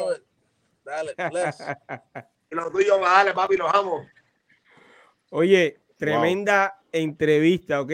Wow, y agradecido. Qué bendición, qué bendición. Chacho, sí, man. Eh, ¿Vieron a ti en ti, bebé? ¿Lo vieron? Sí, lo vi, lo vi, lo vi. Él no, él no te vio. Ese que él ahora mismo está frisado ahí, pero él no te vio, yo creo. Mira, eh, ponlo close up, ponlo close up ahí, papi. Óyeme, eh, el título. ¡Hacho, papi! Mira, mi tía me dice, oye, tan lindo que tú eras cuando, tú, cuando bebé, ¿qué te Eras. pasó? No te mintió. Eras. No, no te mintió. No te mintió. ¿Qué te pasó, Papi, muchacho? eh, no- nos pasó a todos, son los años. ¿Cómo que a todos? Oye, Espérate, espérate. A espérate. todos, ¿qué tú te crees? Nos pasó a todos. No nos incluyas, Piro. No nos incluyas. Ey, Mira, Piro, ¿qué pasa? Óyeme, en lo que TNT se queda frisado ahí, Sí. eh, el título de este episodio eh, es Viernes de Rap. Los que son vieja escuela eh, saben eh, que hubo un programa que se transmitía por el canal 18. No sé si ustedes se acuerdan de eso. Ese Claro. programa, eh, uno de, esas, eh, de, de los productores y, y- y que dio ese programa a conocer y que se hizo famoso eh, dentro de ese programa también, eh, que le abrió las puertas a, a este género para que los artistas de esa época comenzaran a presentarse en ese lugar. ¿Ustedes recuerdan eso, verdad? Ujú. Eh, viernes de rap y tus videos favoritos. ¿Te acuerdas de eso, Gulgi? Claro, pegado y pico. Sí. Óyeme, pues entonces yo tengo hoy en nuestro estudio virtual a Héctor el Flaco Figueroa. Saludos, Héctor. Saludos, bendiciones a todos. Bendiciones, Eso. bendiciones. Legendario. Wow. Después de esa entrevista de Divino, papi, lo que tiene que hacer es darle un closing y nos fuimos. Oye, Papi, gracias por esperar. Gracias por Mano, sí, esperar sí, backstage, definitivo. de verdad. Y lo he Este, hecho mil cosas mientras estaba aquí, relax. Sí, pero eh, tú eres eh, una de las personas eh, más importantes dentro de la historia del género Definitivo. eh, eh, de la música urbana. Y eso yo tengo que reconocerlo, eh, porque te vi desde que, que- que arrancó el programa eh, en el cual tú estabas y luego vi eh, tu evolución de todo lo que habías comenzado a hacer para el género. Eh, yo sé que de eso tú nos vas a hablar un poquito más para que aquellos que son historiadores cuenten la historia como es, que es lo importante. Y yo voy a repetir algo. Eh, los demás son historiadores, nosotros somos la historia, el doctorado Ah, sí. urbano, ¿ok? Eh, Piro, dijiste algo bien importante, tú sabes, de que por lo menos entre los artistas, pues muchos reconocen la labor del flaco. pero es bueno ahora, como esta noche, de que pues pongamos e- eso en la, en la cabeza de, de- de- de los fanáticos, de, los- de los historiadores, como tú dijiste, que están ahí eh, viendo este podcast. Eso es así. Eh, hoy me preguntaron eh, de qué íbamos a hablar hoy. De verdad que este, yo les escribí, es una sorpresa, tú sabes. eh, déjense llevar por el título del, del podcast. Y yo que creo sabe, que sabe. están conectados, sí, están conectados viendo hoy eh, al Flaco Figueroa. Flaco, saludo, ¿cómo estás? Papi, bien, gracias a Dios. Ya tú sabes, agradeciéndole a ustedes por la oportunidad, bro, y la invitación. Ha hecho increíble ver a Cool, a Piro, a Special Eric. Saludos, Vicky Ra, saludos, Fígaro. Saludos, saludos. Saludos, saludos. sabes, pero papi, Special Eric que viene conmigo desde los comienzos, papi, ese hombre, Wow. tenemos historias que contar, muchachos. Sí, Yo voy sí. para atrás, tú estás despierto, o estás dormido.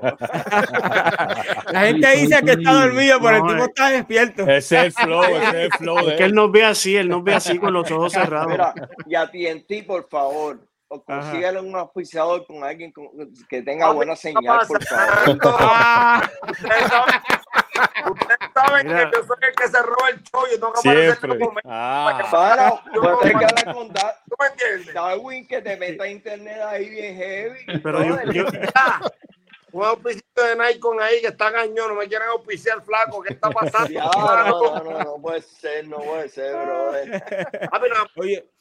Esto, es como lo, en la sala emergencia, tú primero vas al triage, después te atiendes, después vienen los doctores, ¿tú me entiendes? un proceso, un proceso. Pero yo creo que cuando el flaco vea, yo creo que cuando el flaco vea esta grabación después va a decir, yo voy a tener que ir con, con TNT al mismo sitio. Me estoy frisando, ¿verdad? Sí, sí, sí. Está frisado, pero no ah, importa, porque acuérdate que yo te dije eh, backstage eh, que tú no habías envejecido que todavía te ves joven. estamos viendo la misma cara del flaco de, de, de los años 90. Ah, él está, él está, él está, él está frisado y pico. él está frisado en la vida real. Frisado y pico. Déjame desconectar aquí para Oye, eso se conserva, por eso se conserva, porque está frisado. Eh, en el Flaco, que tienes problema con el Spectrum. Está pagando, mira, está pagando todo para tener mejor buffering. Estoy haciendo, estoy haciendo lo que estoy, eh, a la vez estoy haciendo uploads. Ah, de, ok, sí, sí, sí, De varios videos musicales que supone que se hagan, porque salgo para California ahora. Y tengo cuatro computadoras prendidas a la misma hora haciendo upload. Así ahora, ahora, ahora, ahora, sí, ahora sí. Ahora sí. Ahora, sí. Y ahora TNT se viró. Sí, ah, okay. el carro. Eh, exactamente. Eh, ¿Cuándo es que sale al aire eh, el primer programa que hiciste para el género eh, urbano? Mira, me acuerdo que el primer día, digo, la primera fecha fue, eso fue a, final, a verano de 1989, ¿verdad, Eric? Fue esa época. Y fue gracias a. Yo tenía programas de antes. Yo empecé en el 88, pero eran videos musicales solamente. ¿Ok? Eh, yo era, pues, yo cogía llamadas, pasaba videos musicales que los pirateaba en TV porque no, no, existían los videos musicales en, en América Latina, ¿sabes? Porque no, no existían plataformas que le diera la oportunidad. Este, lo que me trae, es más, lo que me traían a mí de, de programas de televisión, este, digo, de videos musicales, eran programas de show de las 12, de Noche de Gala, de, ¿cómo se llama esto? El, programa que tienen los muchachos estos de, los hijos de Freddy Helger, este...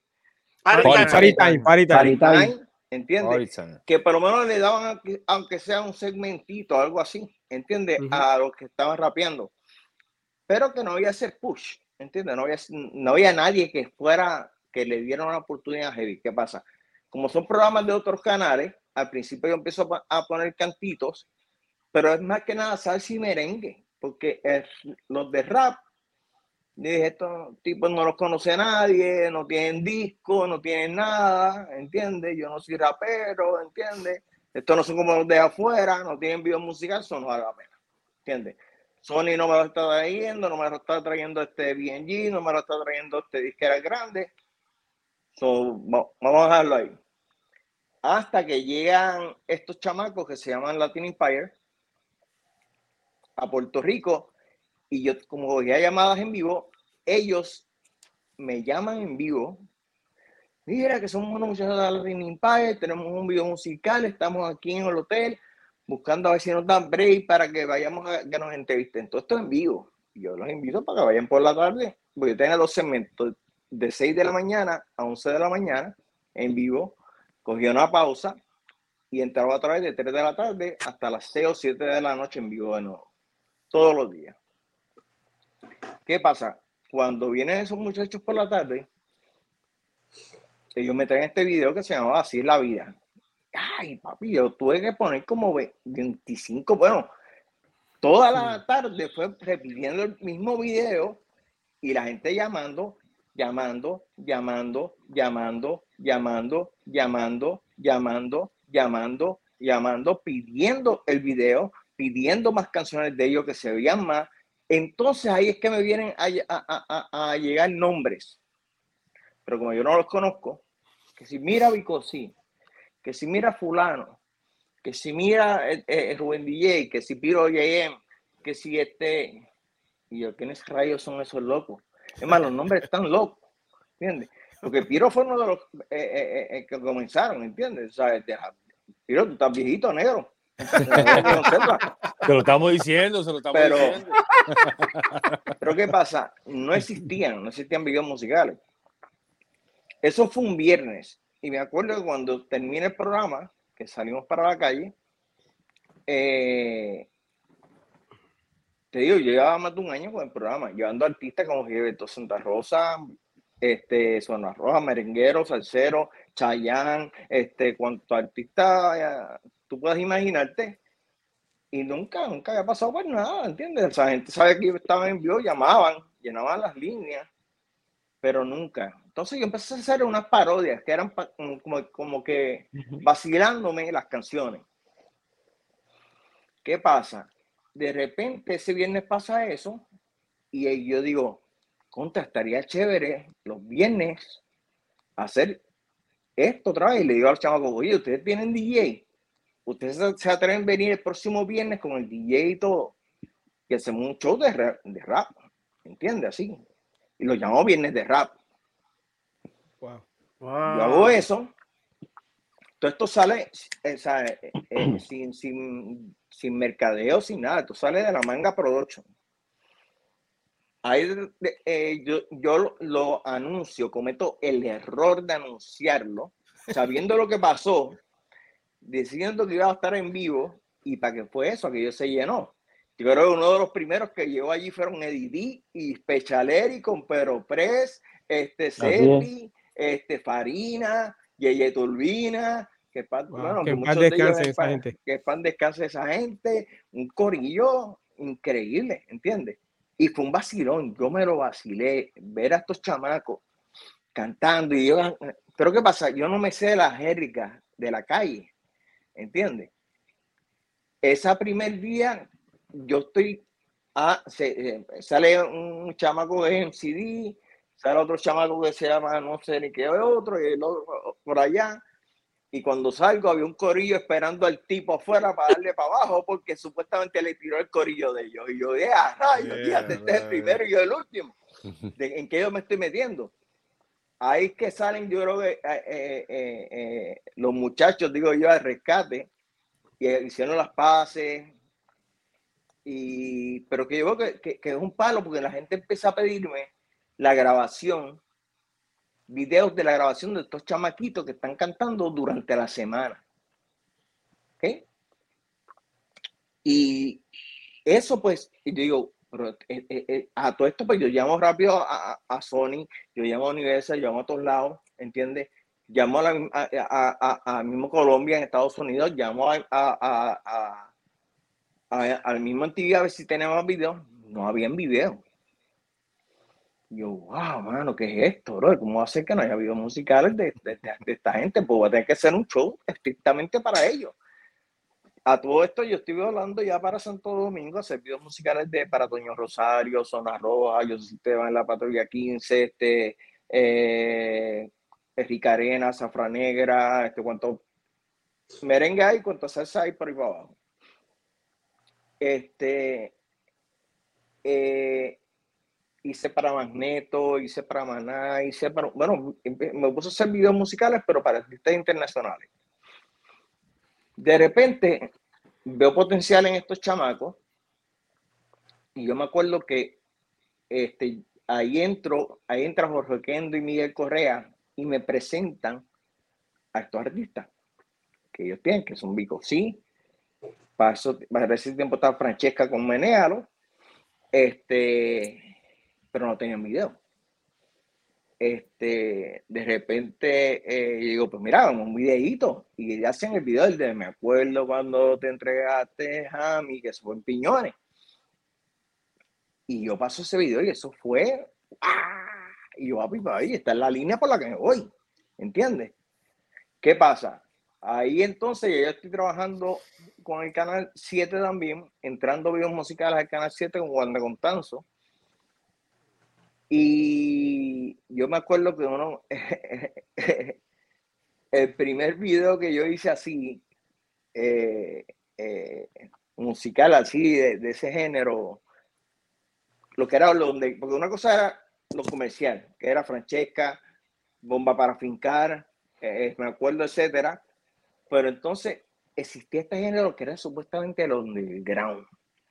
Y yo, wow, ¿qué es el underground? Que era, el, el, era los temas de esto de la calle. Y yo, ok. Y yo me acuerdo que metía a Special, eh, yo pensé que decía en el estudio, eh, pero eh, Special me lo dijo que en el estudio de Pan Record, con un micrófono y una pista, metía a Didi y a Special a grabar una canción que me acuerdo se llama La Unidad Móvil. Y lo grabo y me lo llevo para Cataño, me acuerdo, para los muelles, y le grabo un video y fue un palo. Que lo pasamos un montón de veces y la gente lo pedía. Ahí Vico sí tiene el accidente.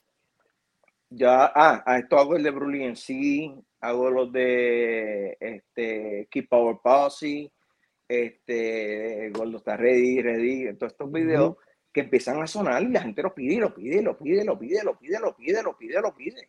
Más que cualquier otro video, más con que artistas como Chayanne, más que artistas, ¿sabes? Fue una cuestión que a niveles de, ¿sabes?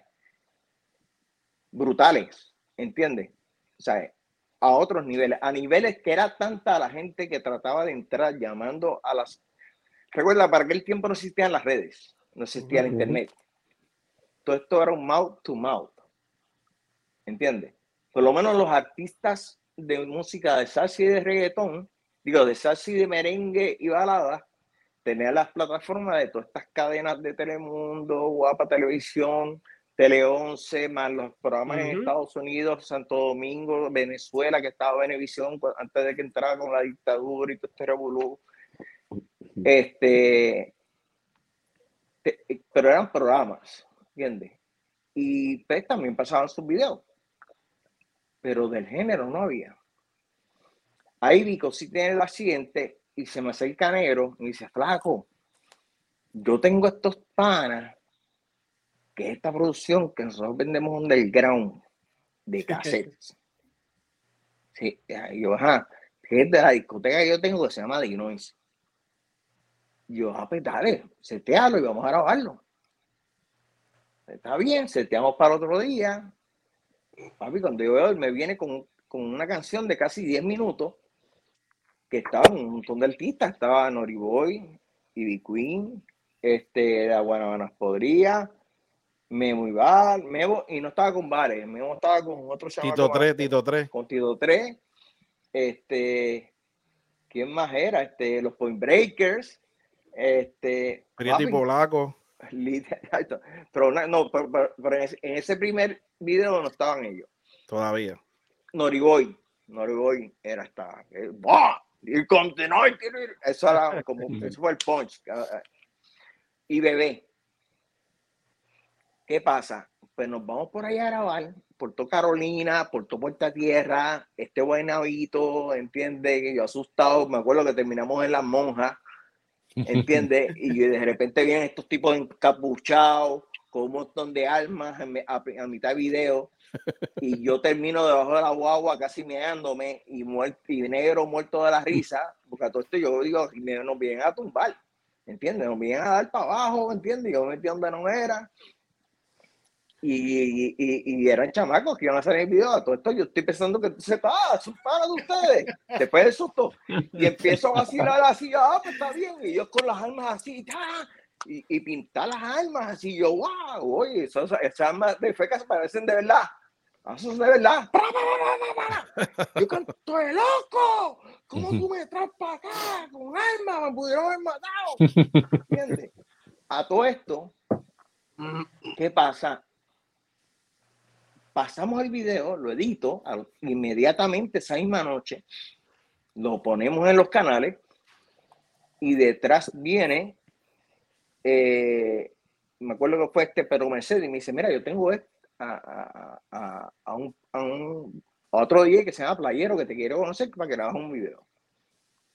Hicimos el primer video de Playero, que sale también Vivi Rata, sale Frankie Boy, Rubén Sam, que lo hicimos en el, en el Gringo, ese es el 40, ¿verdad? El 40, que fue el segundo video musical. del underground que se grabó. ¿Ok? Pero ya pasan ese, eh, eh, es, es, era para el Playero 40, pero habían canciones de otros, del 38, del, del, 39, ¿entiendes? Porque hoy te repito, esto es un género que venía de varios años, pero no tenía promoción. Eran, o sea, mi, mi, mi, lo impresionante para mí, como persona que llevaba en los medios varios años, era como estos chamacos, todo el mundo los conocía, ¿entiendes? Sin tener disquera, sin tener este dinero, la pasión que estos chamacos tenían.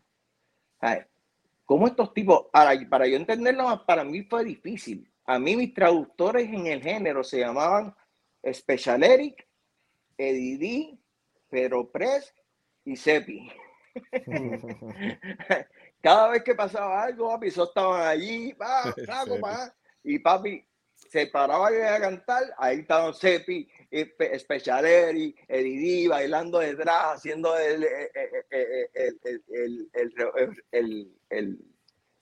el, el, baile, el famoso bailecito que yo le decía, ah, pues, que era un vacilo. Ah, y ahí comienza todo. Yo creo que comienza una historia, porque detrás viene, detrás de Playero viene el primer video de Eric.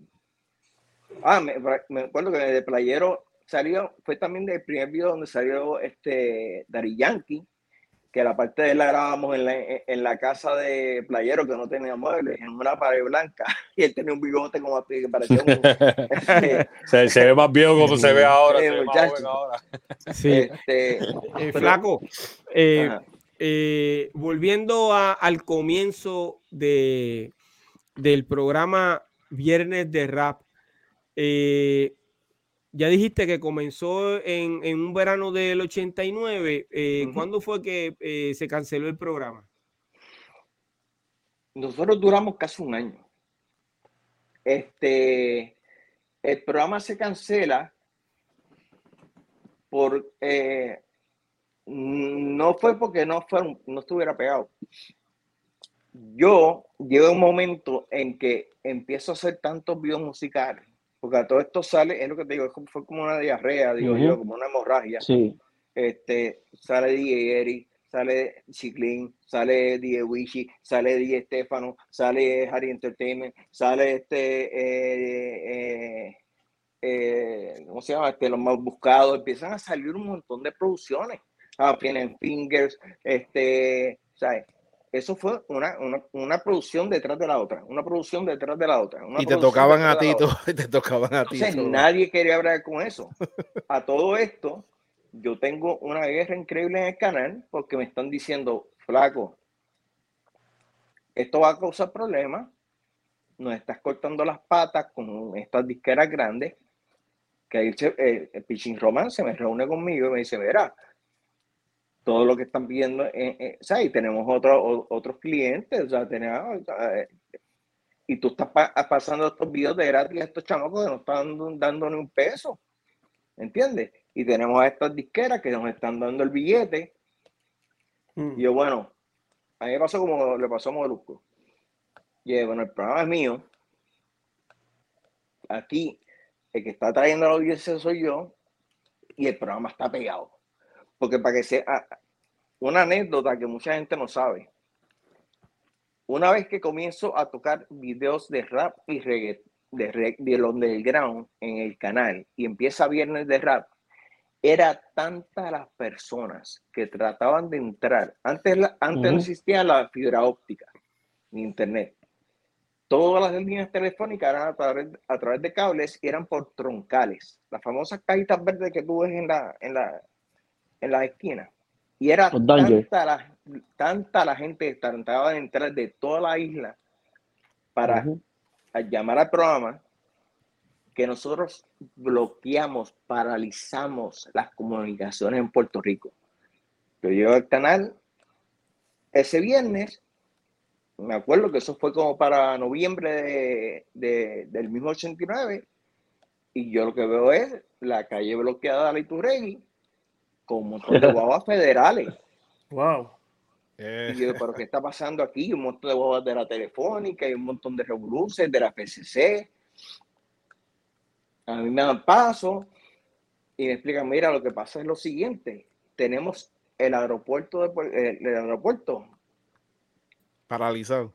Paralizado. No hay comunicación. Ninguna.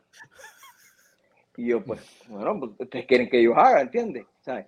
Ayer, te digo, eso fue la promoción de gratis más brutal que se ha dado, porque eso salió en todos los periódicos en primera plana, allí fueron todos los noticieros, y eso fue una promoción para mí increíble, a nivel de que entonces la opción que hicieron allí mismito en un solo día, algo que a ellos les tomó un mes a la telefónica, que era para Puerto Rico Telephone Company para el tiempo, montaron una troncal estrictamente para el canal. Wow. Con 37, 37 líneas, me acuerdo que fueron. Estrictamente para que la gente pudiera llamar al canal. Esa historia. En la esquina del canal. Esa historia. Son cosas que la gente no sabe, ¿entiendes? a, ese nivel. ¿Qué pasa? Pero ahí es que empiezan los ataques de la, de la, de el gobierno, los, más que nada federal, la FCC, etcétera, etcétera, por las palabras OS primero, por los explicit lyrics, ¿entiende? Empieza el ataque, se meten en, la parada 15. Morality, Media también se metió. Sí, Morality, la, gente cristiana. Este, y se, se nos eh, empiezan como, como, como estas restricciones y entonces ahí yo me busco un pequeño problema ya con el dueño del canal. ¿Entiendes? Pero ¿qué pasa? A la vez, ah, él me dio como un release por un mes. Que tuve. Yo me fui para Santo Domingo, me fui para México, que después hice varios videos. Ya me dicté una vacación de un mes, forzada, no hay problema ninguno. Pero yo me fui con el equipo, me fui a hacer videos musicales. Después hice a Magneto, a Maná, a, a, a, a Chayanne, le hice videos a un montón de gente, a Toño Rosario, a, a, a Ricarena, yo, o sea, yo viajé en ese mes la meta. Este, pero con otro género, no con el género de rap. ¿Qué pasa? Ahí me llaman, me dicen, Flaco, ¿cuándo vuelve? ¿Qué pasó? Papi, yo tenía dos coanimadores aunque yo era el, dueño del, programa, que eran Moisés y Carlito. Y Carlito. Y papi, lo que hacían, lo que hicieron fue la gente despedazarlo. ¿Sabes? La gente, en verdad de Puerto Rico y más la gente de Carolina, ¿sabes? No, papi, no tuvieron compasión y los llamaban a decirle, mira, canto puerco, salte del aire, ¿dónde está el flaco? A ese nivel. Eh, o sea, que el flaco estaba pegado. Era pegado y pico. Pegado y pico. ese, pegado y pico sale. Vuelvo y te repito, yo no tengo gente de. Porque cuando yo entré al canal, yo entro como un, como, un administrador de canal, ¿entiendes? Porque ya yo venía de montar canales de televisión, yo, yo vengo aprendiendo de ingenieros, que son historias, y yo vengo de montar canales cristianos. El canal de FON, el canal de I. Ávila, el canal de Torres Ortega, con los ingenieros. Este, ¿y qué pasa? Eso a mí como que me, me, impulsó más, entonces a seguir, así, esto, esto es algo que va a dar un palo. Por supuesto, vino el ataque bien chévere. Eh, yo persisto y seguimos, seguimos, tuvimos como un año, año, año, año y medio. Y eso fue un palo, te digo, eso fue un palo increíble hasta que llegó el momento que, ya eran tantos los videos que yo no estaba en el canal. Yo estaba todo el tiempo, yo te grababa, como decía como dice en eso, como dice Negro, en un día yo grababa tres videos. Yo grababa por la mañana, ¿entiendes? Al corillo de, de Increíble. De, de, de negro, a mediodía me tiraba a grabar el corrillo de, DJ Dicky, después entonces por la noche me venía a, grabar el corrillo, de Flow, ¿entiendes? O sea, eso era una cosa ridícula, ¿entiendes? Fueron muchos los videos que, el flaco eh, hizo, eh, pero entonces yo quiero eh, identificar algo. antes de que tú comenzaras a hacer videos de rap, ¿Había alguien en Puerto Rico haciendo ya esos videos? Nadie. Nadie. O sea que Flaco Figueroa fue el primero que se arriesga eh, a hacer videos de rap. Yo, sea, la, mira, siempre ha habido esta polémica y yo, yo, a mí nunca me, o sea, si fueron a ver mis podcasts, nunca me, es más, yo me retiré por 10 años porque no me gusta la controversia. Este, eh, siempre está la polémica porque aquel va a decir que empezó primero, el otro va a decir que empezó primero, y perfecto, yo se las doy. Pero en videos, ¿sabes? En videos está la evidencia de quién empezó, cuáles fueron los primeros, ¿sabes? Aquí sí que no hay disputa, ¿entiendes? Aquí nadie puede decir nada, ¿entiendes? ¿Sabes? Como decir, eh, eh, acuérdate que eh, todos estos corrillos tienen sus guerras, pero quien único tenía la verde, como decimos en, en la, como se decía en la calle, este, yo lo mismo entraba a Canales, como que entraba a Montado Vista Hermosa, como entraba a Bayamón, como a, Barbosa, como entraba a Juanamato, como entraba para allá, para, Ponce. ¿Sabes? Es mayor, Montepar, Montatillo, este, Paseo Brother, allá en, ¿sabes? Eh, eh, eh, donde había guerra, el flaco tenía la verde para todo el mundo, ¿entiendes? O sea, es más, guerras hasta entre los cantantes.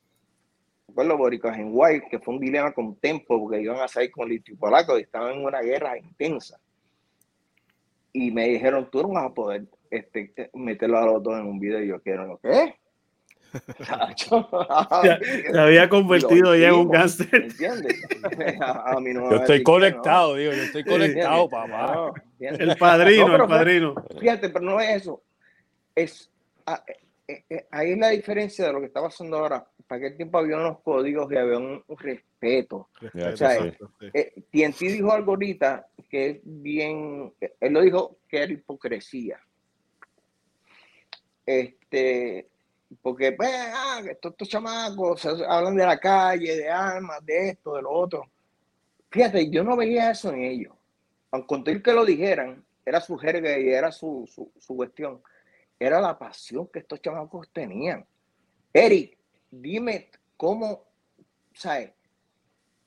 Eric estaba, Eric fue parte, más, Eric eh, eh, fue hasta, iba hasta videos conmigo, ¿entiendes? Y, me ayudaba a, hacer videos, este, la pasión de todo este corillo en, hacer música. Ahora yo estoy bregando con otro género, que es una chavienda, que llegan a tal hora, que si el maquillista, que si el aquella, que si la vestido. No, papi, estos tipos. La movie, la movie, la movie. Sí, la movie. Lo que, sucede es que, lo que sucede es que el flaco, cuando el flaco rompe a hacer todo este video, el flaco encuentra el campo virgen. Entonces, este, lo único que había que existía en ese tiempo, y, es, y, y acuérdate que esta es la parte que yo estoy diciendo, era en Plaza Las Américas, que había una cabina que tú pagabas, creo que eran 30 o 35 dólares, pero eso no es un, eso no es un video editado, ¿me entiendes? Esto es un background allá atrás. sí, porque yo pagué 35 dólares, creo que fue por un video mío antes del de Special Area DD, pero que hasta TNT también se hizo un video en esa cabina. Pero es un video que tú lo pagabas, te lo daban en, en VHS, ya, pero el flaco, el flaco encuentra el campo virgen y, nosotros encontramos en el flaco esta persona que en serio me está grabando, en serio que a los dos días yo tengo el video. vimos este padrino que, que, no, que, que, que, se comprometió con el género sin conocerlo. Él se metió, él se metió ahí, encontró el campo virgen y halló gracia ante todo el mundo. Entonces, mira, yo te voy a decir más. Este, cuando el flaco me llama, me dice, mira, para hacerte un video a ti, a Eddie, yo no lo creí ya. O sea, es como si bajara un querubín Mira, este, y te hablara así con esta. O sea, cuando el flaco me dice eso a mí, es como si te estuviera hablando un héroe, un héroe. Claro, claro. Y, yo, ¿qué? Sí, sí, para hacerte un video, porque yo creo en ustedes. Y, y, en serio, y éramos chamaquitos. Todo cuando yo se lo digo a Eddie, mira, para el flaco, Eddie no lo creía. Entonces el flaco nos, el flaco nos busca, nos buscó. O sea, él hizo, de, él hizo de Uber, no es que nos encontramos en tal sitio. El flaco nos buscó a cada uno. Para asegurar que este, llegaran. Sí. Todavía hay que hacer eso. Pero es que no teníamos carro porque nosotros íbamos a marcar el 18 a pie. La cosa es que, la cosa es que el flaco, mira, mira cómo, cómo sale esa experiencia del video, Special Area Didi.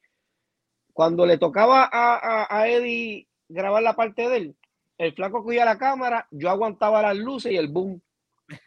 y oh, cuando le tocaba a Special Area grabar, el flaco grababa y Eddie grababa, eh, aguantaba la luz con el boom. Eh, eh, así nos ayudamos nosotros mismos a grabar el video.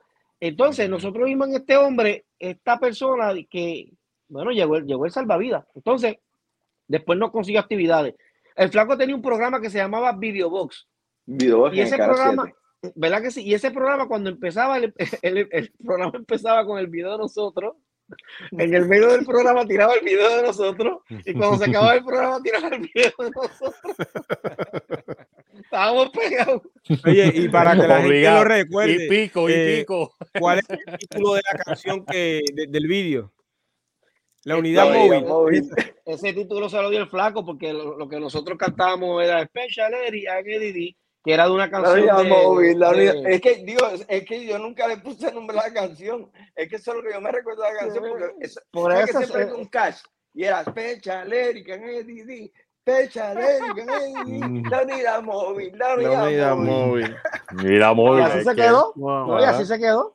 Entonces nos bautizaron como la unidad móvil. La cosa es que este charlatán viene un día nos llama, mira, antes de hacer el video, pues obviamente hay que grabar la canción, porque nosotros la cantamos en vivo. Y el flaco dice, mira, los voy, a buscar para ir a grabar la canción.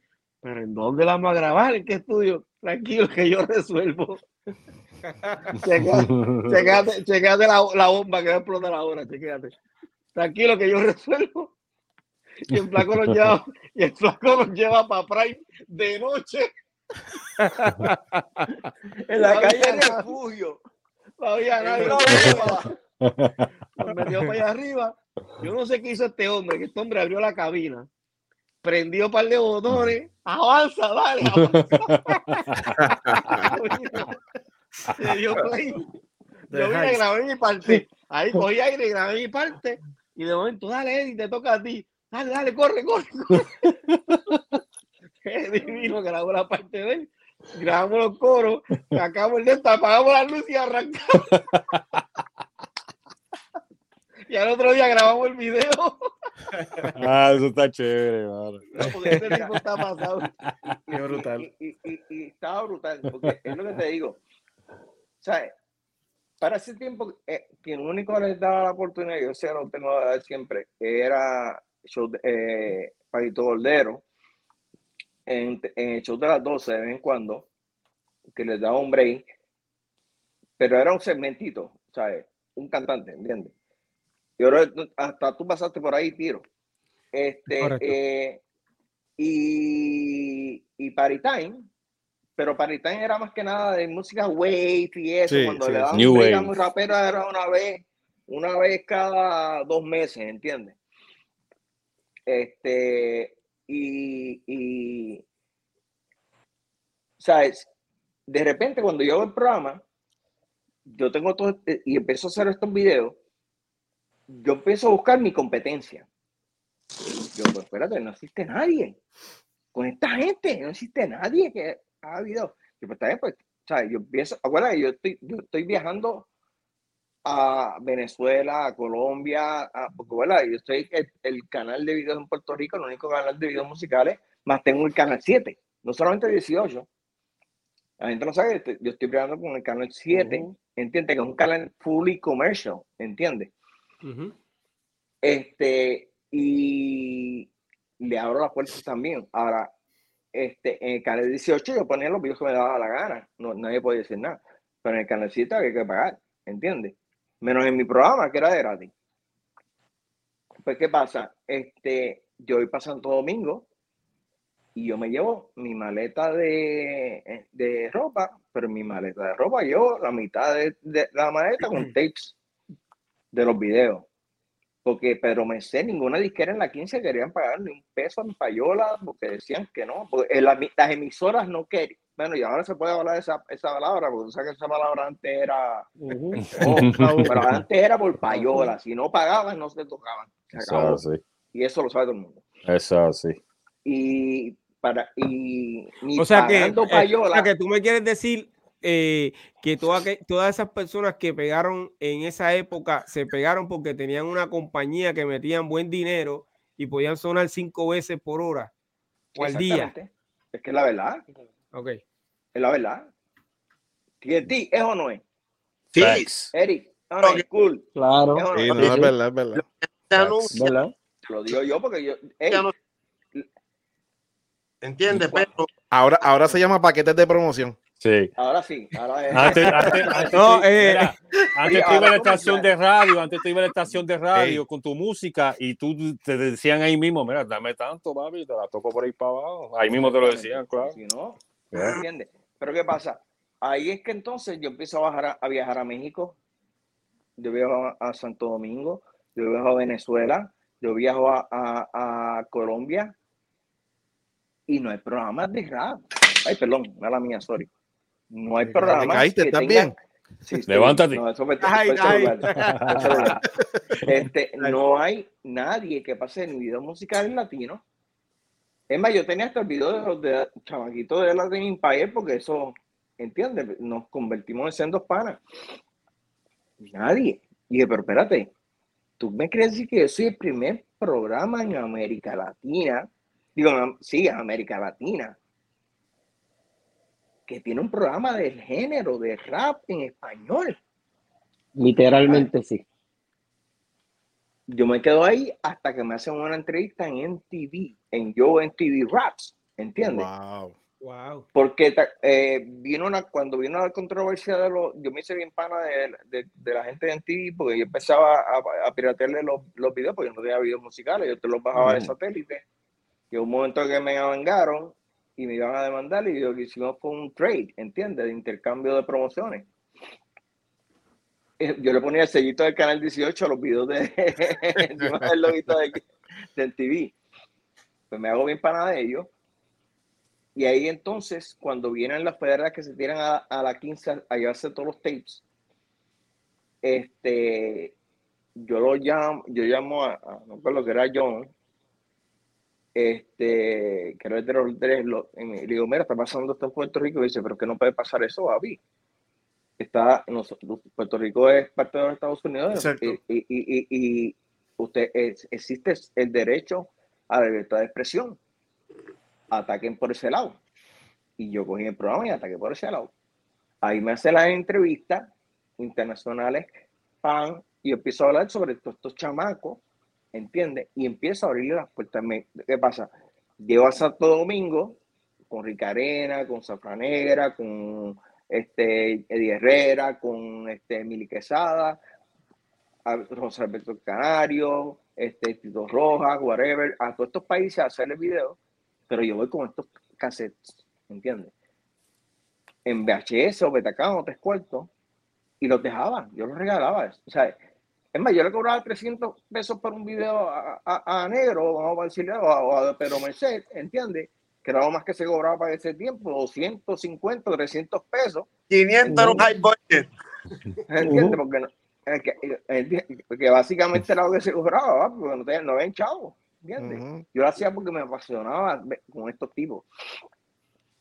Y, pero yo, más, eh, cada, tape de eso me costaba 27 pesos a 28 pesos, así que imagínate, montar la cuenta, o sea, yo dejaba el dinero para atrás. Es más, entonces, ¿qué pasa? Los muchachos no tenían transportación, los muchachos no tenían para comer, o sea, que íbamos para los videos y yo tenía que pagarles transportación, pagarles comida, pagarles...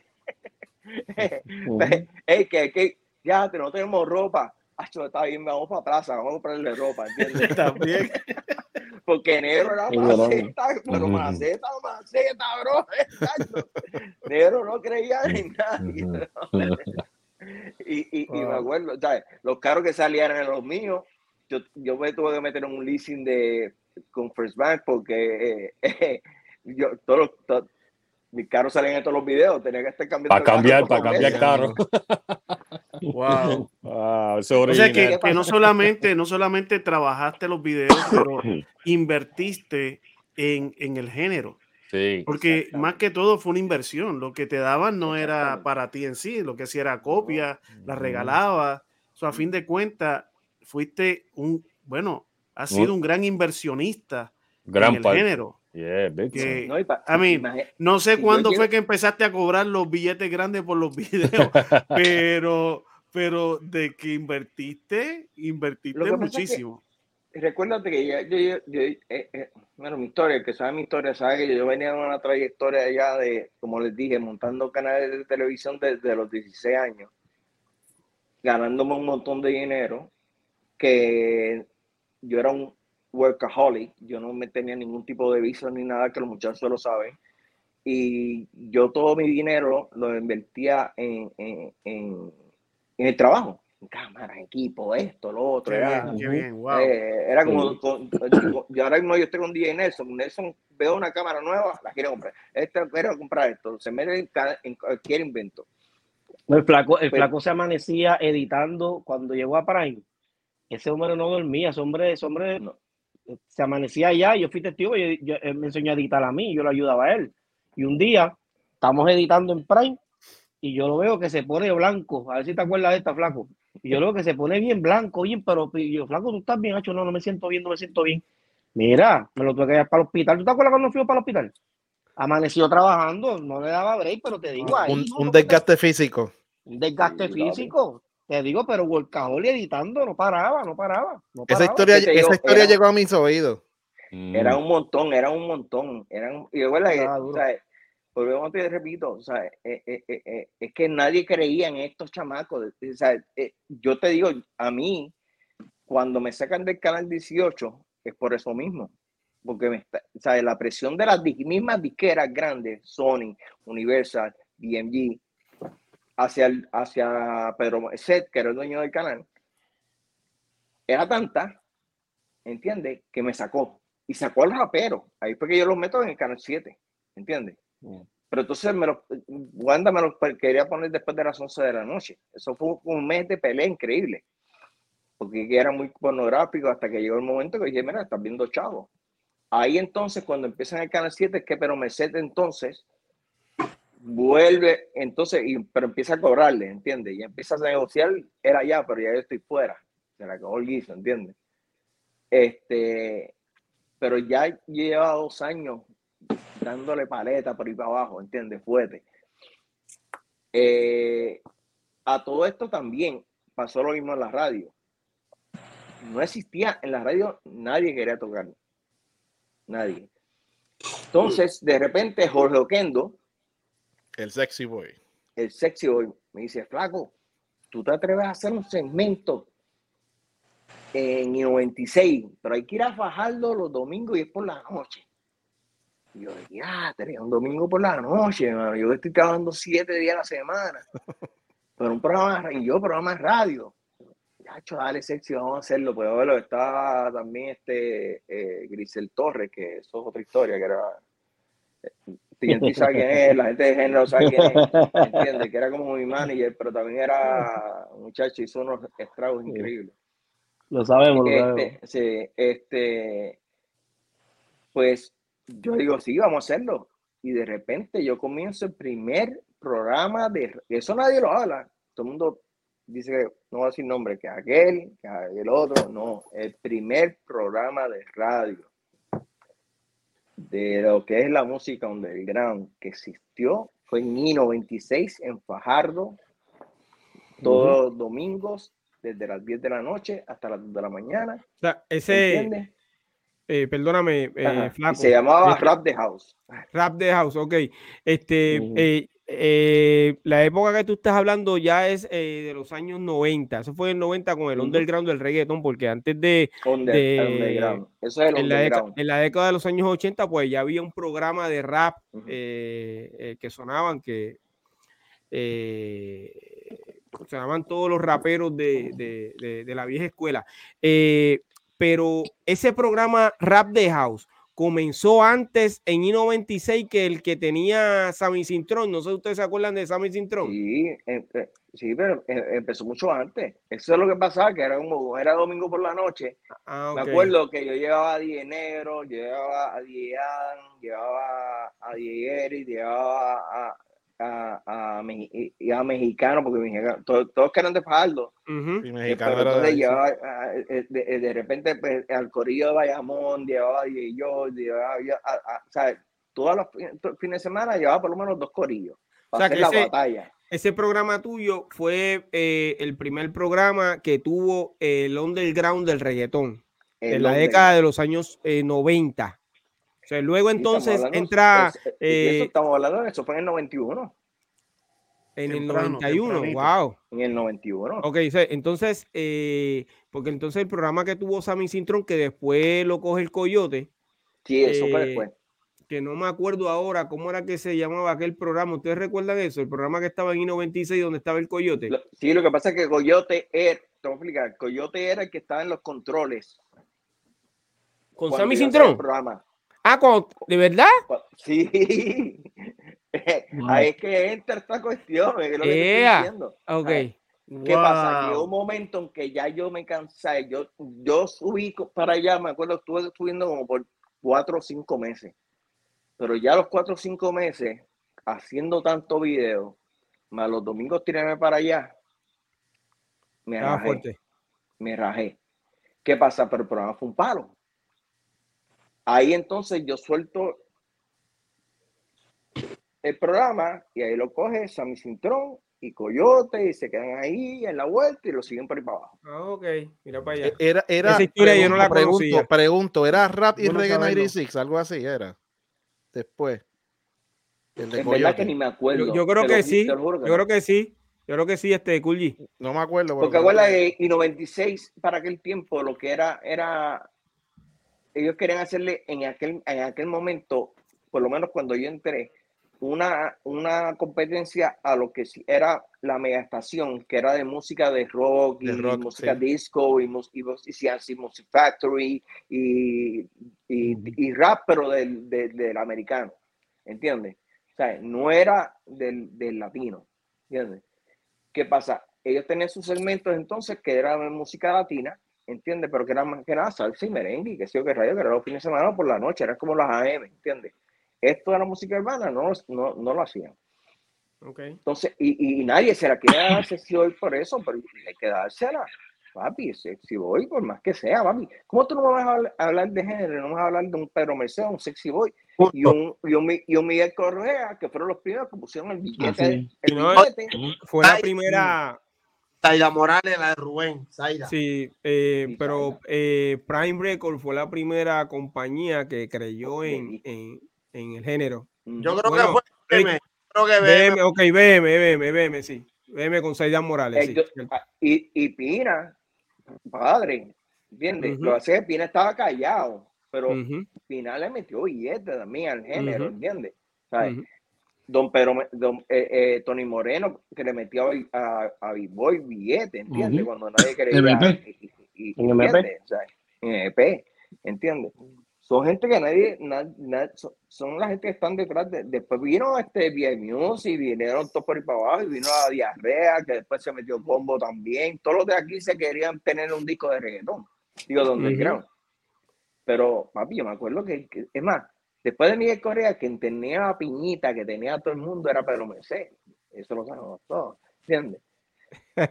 este... Flaco, flaco, yo te tengo una pregunta que hace décadas yo necesitaba hacerte la mano. Dime. ¿Cómo rayo entra el auspicio de O. Henry? Eso es otra cosa.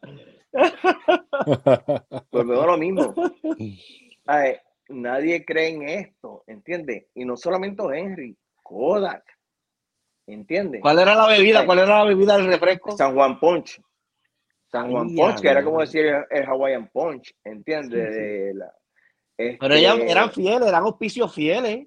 Sí, papi, no, ellos bajaban un billete. O sea, hey, con esos tres auspiciadores, todo el mundo comía en el canal, ¿entiendes? O sea, ni Telemundo tenía esos tres auspiciadores, ¿entiendes? Eh, eh, que, que, bajaran el billete de ese, ¿entiendes? Y, yo, y, y, y, y, la decoración del programa era un, un canto, un canto que un chamaquito pintó allí este, con, en dos paneles y montábamos, el que iba de DJ montaba el que fuera, que hasta Revol hizo de DJ ahí, y ahora es multimillonario, ¿entiendes? Revol, que ustedes lo conocen. Este, Montana se lo llevaron preso. Montana, yo me acuerdo de Montana, siempre estaba. grande él. y cruzaba, cruzaba así por frente de las cámaras. El sí. Montana, sí. No, no, no, no, no, papi, las que pasaron, en verdad, la historia, la historia, la historia, si hiciéramos una, una serie de la historia realmente y los incidentes, yo me acuerdo, este, ay, sí, no lo voy a contar porque es que él, él mismo la cuenta Johnny, que gracias a Dios que está buscando, Johnny, que es el de Equipo de Posse, que, que, gracias a Dios está metido en la iglesia también. Este, hecho, me acuerdo que un día yo con el corillo completo allí, papi, pistolado hasta lo último, a, tirar, a, darle para abajo a uno de los chamacos porque le tiró en el programa. Y yo tuve que salir para oh. afuera, mano, hablar con ese gorillo, el chamaco escondiendo dentro del canal. Y no, que salga para afuera, papi ya habían habido para el incidente, ¿entiendes? Sí. Y, y, y, y, y, yo paniqueado, papi, mi corazón, boom, boom, boom, boom, boom, boom, boom, boom, boom. Y de repente, pa, mira dónde terminan.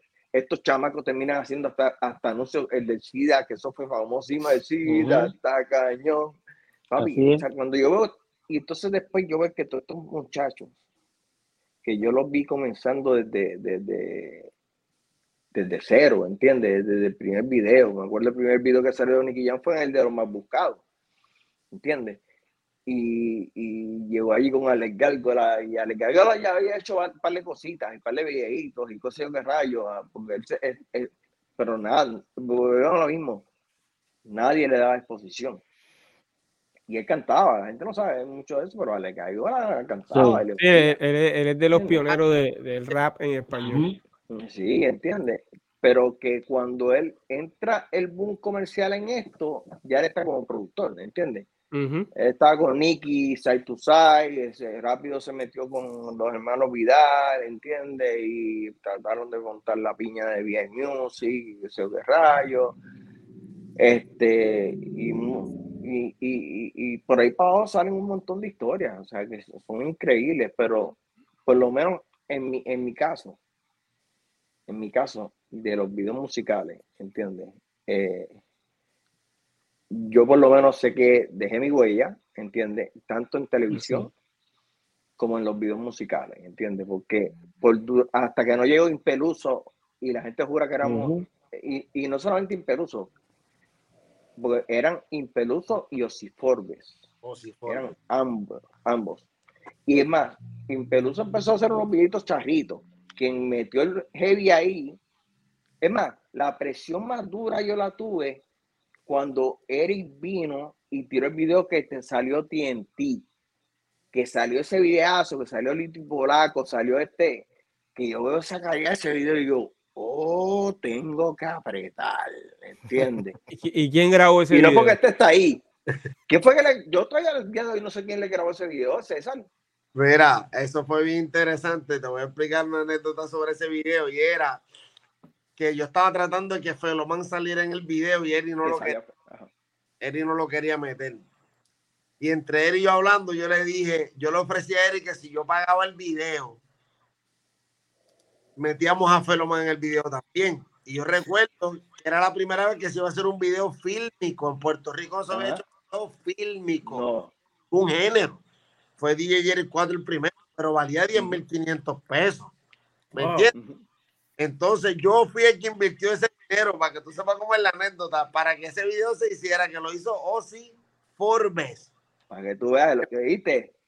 La gente dice en peluso, la gente dice en peluso, pero, eh, y menciona también a Luis Martínez, pero el que, el que, el que me hizo la, eh, eh, la, el que me metió la presión fuerte, pero abuela, Estamos hablando de ya he hecho sobre 200 y pico de videos. Más, más, más. O más.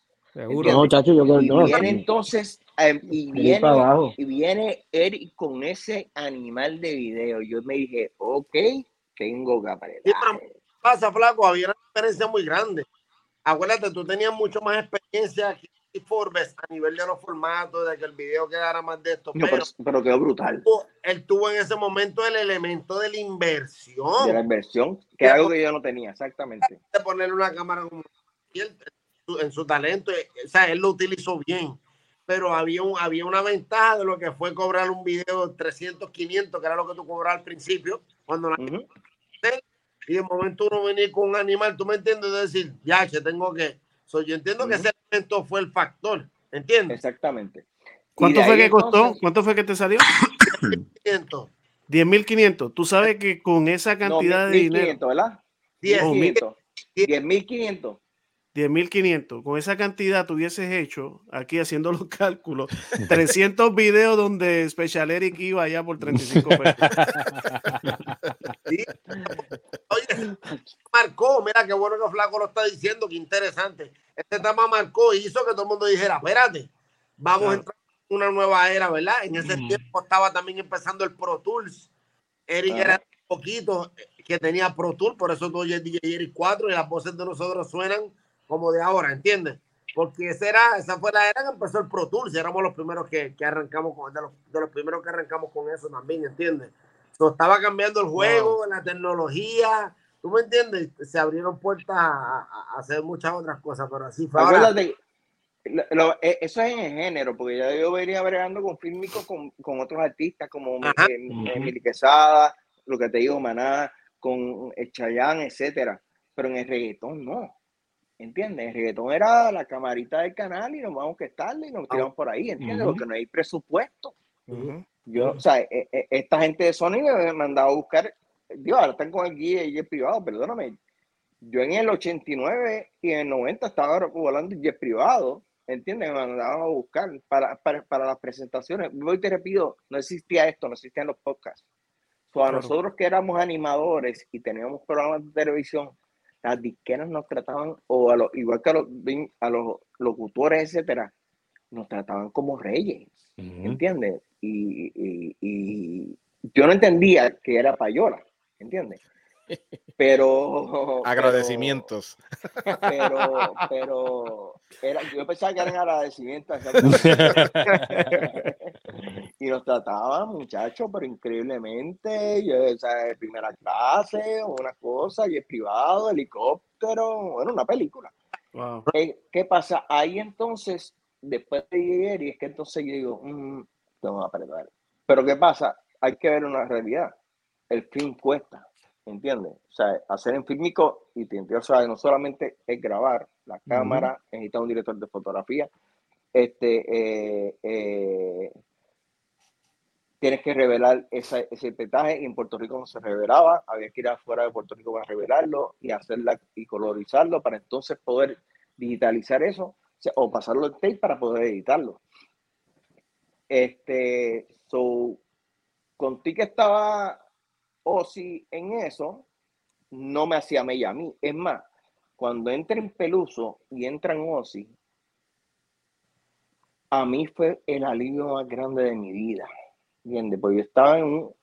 O sea, es lo que te digo, eh, y, y, y especialmente lo dijo. Yo estaba 24 saturado, saturado de trabajo. semana. O sea, yo no, ¿sabes?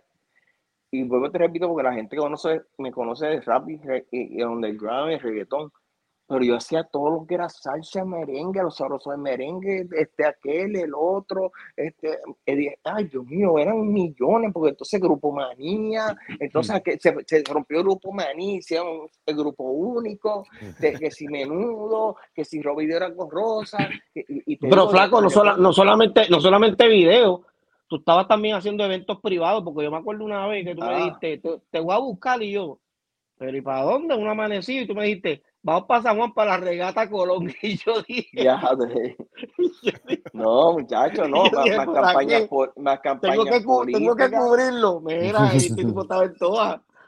No, es, que era demasiado, ¿entiendes? o sea que eh, la, la, industria la tenía el flaco Figueroa. Mm. Totalmente, sí, totalmente, Y trabajó con las compañías eh, más famosas y con los artistas más famosos de Puerto Rico y, Estados Unidos, ¿verdad? Eh, yo tengo una anécdota que quiero decirla ya que tengo al flaco aquí. Cuando yo conocí al flaco, lo conocí porque eh, un amigo mío de la infancia que siempre estuvo conmigo desde el principio, su nombre es Alfredo Rosario. Eh, él entra al canal, va conmigo hasta allí, entra al canal, habla con el flaco y le dice, yo tengo a Piro JM, qué sé yo qué, y el flaco le dice, tráemelo mañana. Entonces yo llego al otro día y me presenté, no solamente eh, fui a Viernes de Rap, si no me equivoco, eh, me hicieron unas entrevistas, no sé si fue en tus videos favoritos o algo así, y en una ocasión el flaco me llama para que hiciera un anuncio que lo iba a tirar del canal, no recuerdo bien, pero sí, lo hice. Eh, y entonces ahí yo conozco al flaco que cuando me ve por primera vez, eh, me trata como si nos hubiésemos conocido, bueno, yo era un chamaquito, pero como si nos hubiésemos conocido hace un montón de años. Flaco hizo, era así mismo con todo el que se le paraba de frente. Flaco nunca tuvo guille de que yo soy el flaco Figueroa, el más pegado y pico. Flaco siempre se comportó humildemente y, yo creo que por eso era que le caía tanto trabajo y tanta gente llegaba hasta donde él. Este, y aunque la gente llegaba a, contratarlo y etcétera, etcétera, yo vi, porque él me hizo videos a mí eh, para las producciones de mis discos, cuando la gente iba a saludarlo o a retratarse con él o a quererle dar un abrazo o un beso. O sea, que Flaco estaba en toa y siempre lo vi. Eh, por el camino correcto y me refiero a que cuando había muchachas que iban a abrazarlo y a tocarlo, yo estaba presente y el flaco con mucha decencia, tú sabes, la saludaba, la foto. Te pasaban por el lado y lo abrazaban a él. Sí, eso es así, eso es así. así mismo pasaba. Por eso se recuerda, por eso se Tengo esa espina llegó todo eso, llegó todo eso. No se quería decir nada, ¿viste? llegó todo eso menos los 10.500 de TNT. Nunca, nunca. Mira, yo estaba, no por nada, pero yo no sabía que era el TNT, pero yo estaba, ahora que, ahora que tú, pero cuando yo vi ese video, yo estaba como, mira qué claseca. Cuando no tenía chavo. mira! Ahora tiene chavo y como otro hacer un video. yo estaba, y yo pensaba que era Eric, papi. Yo dejé a Eric como a, a, Eric. Bueno, yo le dejé hacer, creo que él hizo de ceja. Y después dije, ah, cholo, ¿Cuándo te enteraste de la verdad? ¿Cuándo fue que te enteraste de esa verdad? Ahora mismo. Ahora. y Eric pagando los platos rotos. No, pero pagando los platos Perdona, Eric, perdónalo. No, Óyeme, ese primer video que hiciste de ceja, eh, si no me equivoco, fue en Arecibo, ¿verdad? Yo estuve ahí presente eh, con Eri, yo fui con Eri. Pero ya cuando digo, esto yo me estoy dejando llevar por lo que decían, pero ya cuando entra el, el, el Yeyeri volumen 4 y ese disco sobrepasó las 100 mil copias, o sea que ahí, había dinero. Y, y, los demás discos también. Sí, pero siempre estaba el lloriqueo, va bien.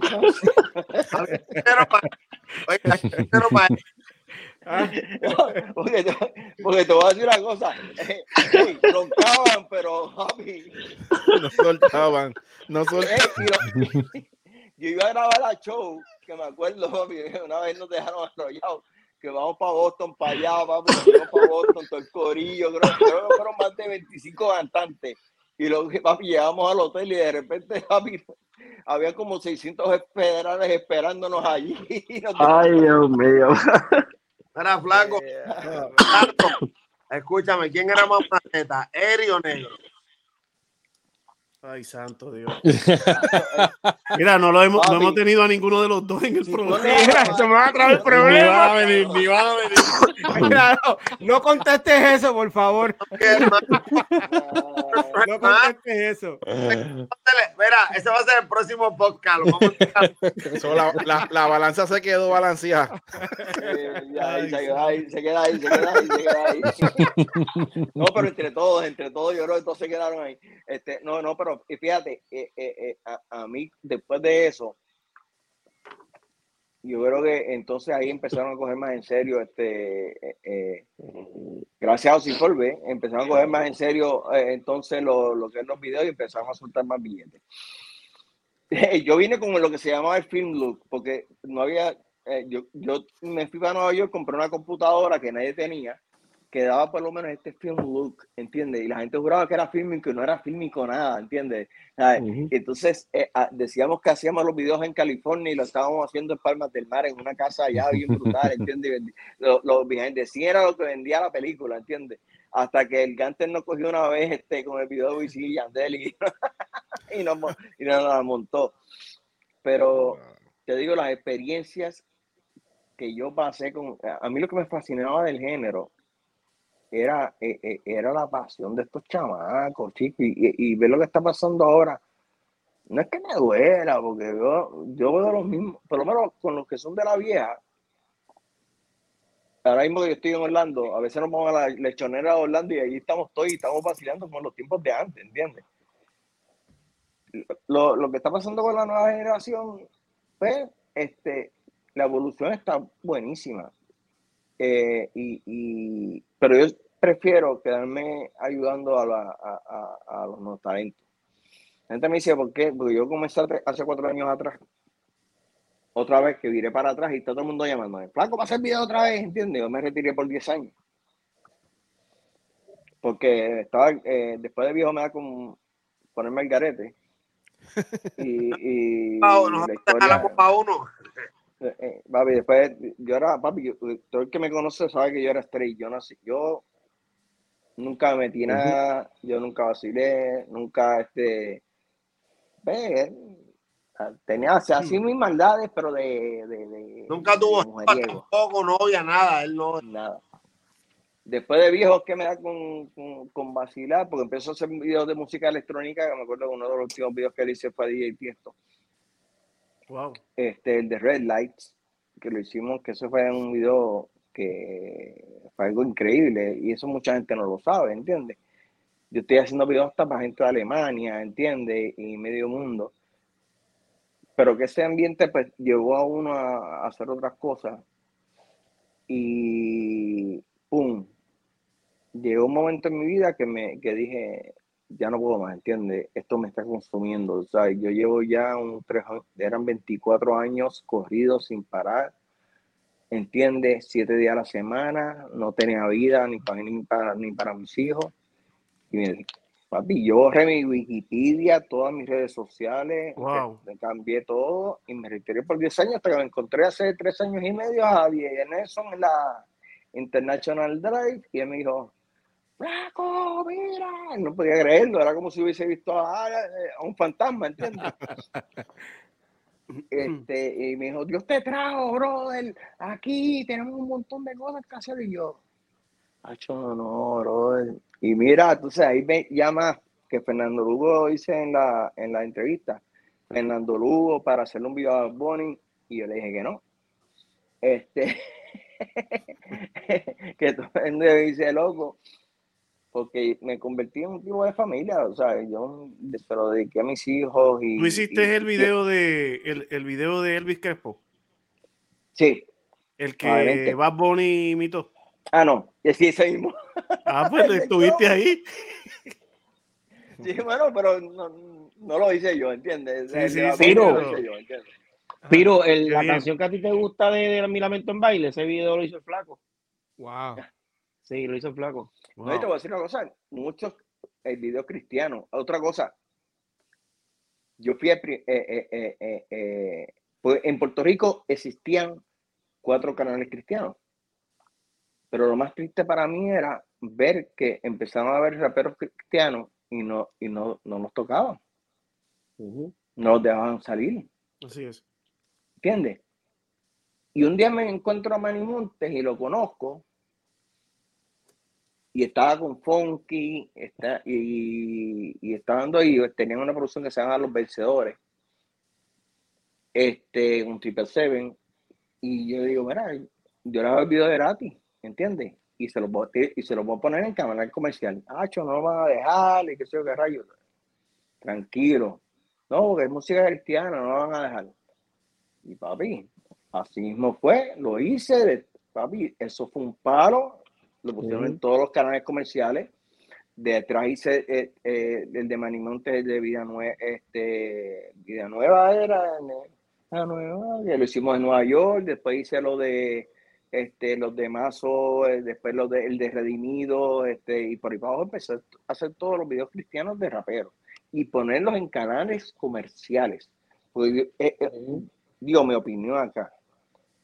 Si tú vas a llegar, si tú eres cristiano y, vas, y tú, Dios te dio un talento para llevar cantar, tú tienes, está bien, tú, a la iglesia vas a, está el ministerio de alabanza pero en la iglesia, si tú estás cantando, es para llevarle un mensaje y, y, estás llevando un mensaje, bueno, que sea para un converso para que venga al camino de Dios. Sí, para que esté afuera. Claro. Bueno, esa es la opinión de ustedes. Esa es la opinión de ustedes. Pero en, el caso mío, yo puedo decir que cuando tú tienes un chamaquito como el mío, que tiene 18 años y nunca estuvo en la calle y no sabe nada de la calle, pero le gusta la música, yo no puedo hablar a él con un mensaje de la calle, o sea, cristiano, pero, mm. pero de la calle. A él le gusta la música, más no le, o sea, no, hay, hay temas que no, que no llegan a él por esa área. Eh, eh, pero eh, te estoy diciendo en el cristiano, en lo cristiano, entiende.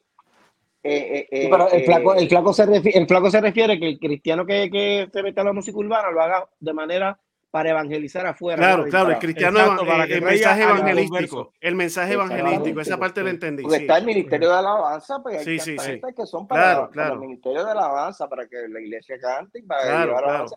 Porque eh, la Biblia dice, pero en género de, de rap y reggaetón, tú sabes que va dirigido a, cierto público, ¿entiendes? ¿Entiendes? Y más que nada, pues eh, a mí, pues, eh, me, me, chocaba de que la iglesia no, no les diera la oportunidad. Y en ese tiempo más todavía. Me, ¿Sabes? ¿Entiendes? De, de, de, que de, a, a, ellos, ¿entiendes? Yo, pues, vamos a, a, darlo, mira, y, y funcionó bien chévere. que eh. ahora, pues, este, y todavía ahora mismo estaba divino, y yo le acabo de hacer un video que sale ahora mismo, divino no, lo digo, con un pastor con Elias Morán que se llama así, así. Buscan en las redes que salió este mes pasado que se llama Así, Así, Así, que es divino con el pastor Elías Morán y lo grabamos acá en Orlando. Y salió este mes pasado. O sea que lo que ha sembrado no solamente fue en, en lo secular, pero también eh, en, en, lo espiritual también. Eh, digamos así, pionero, podemos usar esa palabra, ¿verdad? Pionero de, de, de, todo eso. Sí. Aunque no te guste, aunque no te guste la gente, eh, Dios, ustedes ahora están muchos en, la iglesia y, les digo esto como, no, a mí que me dio este Dios, don fue Dios. Amén. Aunque no lo crean. Amén, amén, y, amén. Y, les voy a decir que esto es literal, porque mi primera cámara yo la cogí en una iglesia, ¿entiendes? en la iglesia de Fon, Fuente de Oliva, en la avenida de Turrey, en Carolina, que yo fui allí detrás de una muchacha que me gustaba, ¿entiendes? Y cuando entro a esa iglesia yo no conocía a nadie, veía, a ver esta gente gritando y aleluya, y, Dios, y, hablando en lengua, y yo me quedaba aquí, y de repente están montando esta cámara nueva, y yo sabía bastante inglés, y estaban estos americanos que estaban montando el primer canal cristiano, que era el canal de Fon. Y yo me pongo a hablar con el chamaco atrás, y él me enseña cómo ver la cámara. Wow. Y ahí me comenzó todo. Wow. Al otro día estaba yo con ellos allí me enseña, montando el canal completo de arriba abajo. Yo me quité, ya a los 16 años me salí del colegio y me fui full a trabajar en televisión. Cuando terminamos de montar el canal 58, que era el de Font, ahí nos llaman para montar el canal de, de Torres Ortega, que era también un pastor este, en, en Puerto Rico. De ahí entonces nos fuimos para acá muy y literalmente viví en la casa de Ie Ávila, el que conoce Ie Ávila, y montamos el canal de Ie Ávila. Y después de Lil Vélez, que fue el canal 36, que, que después se convirtió en el canal de, de Wanda Rolón.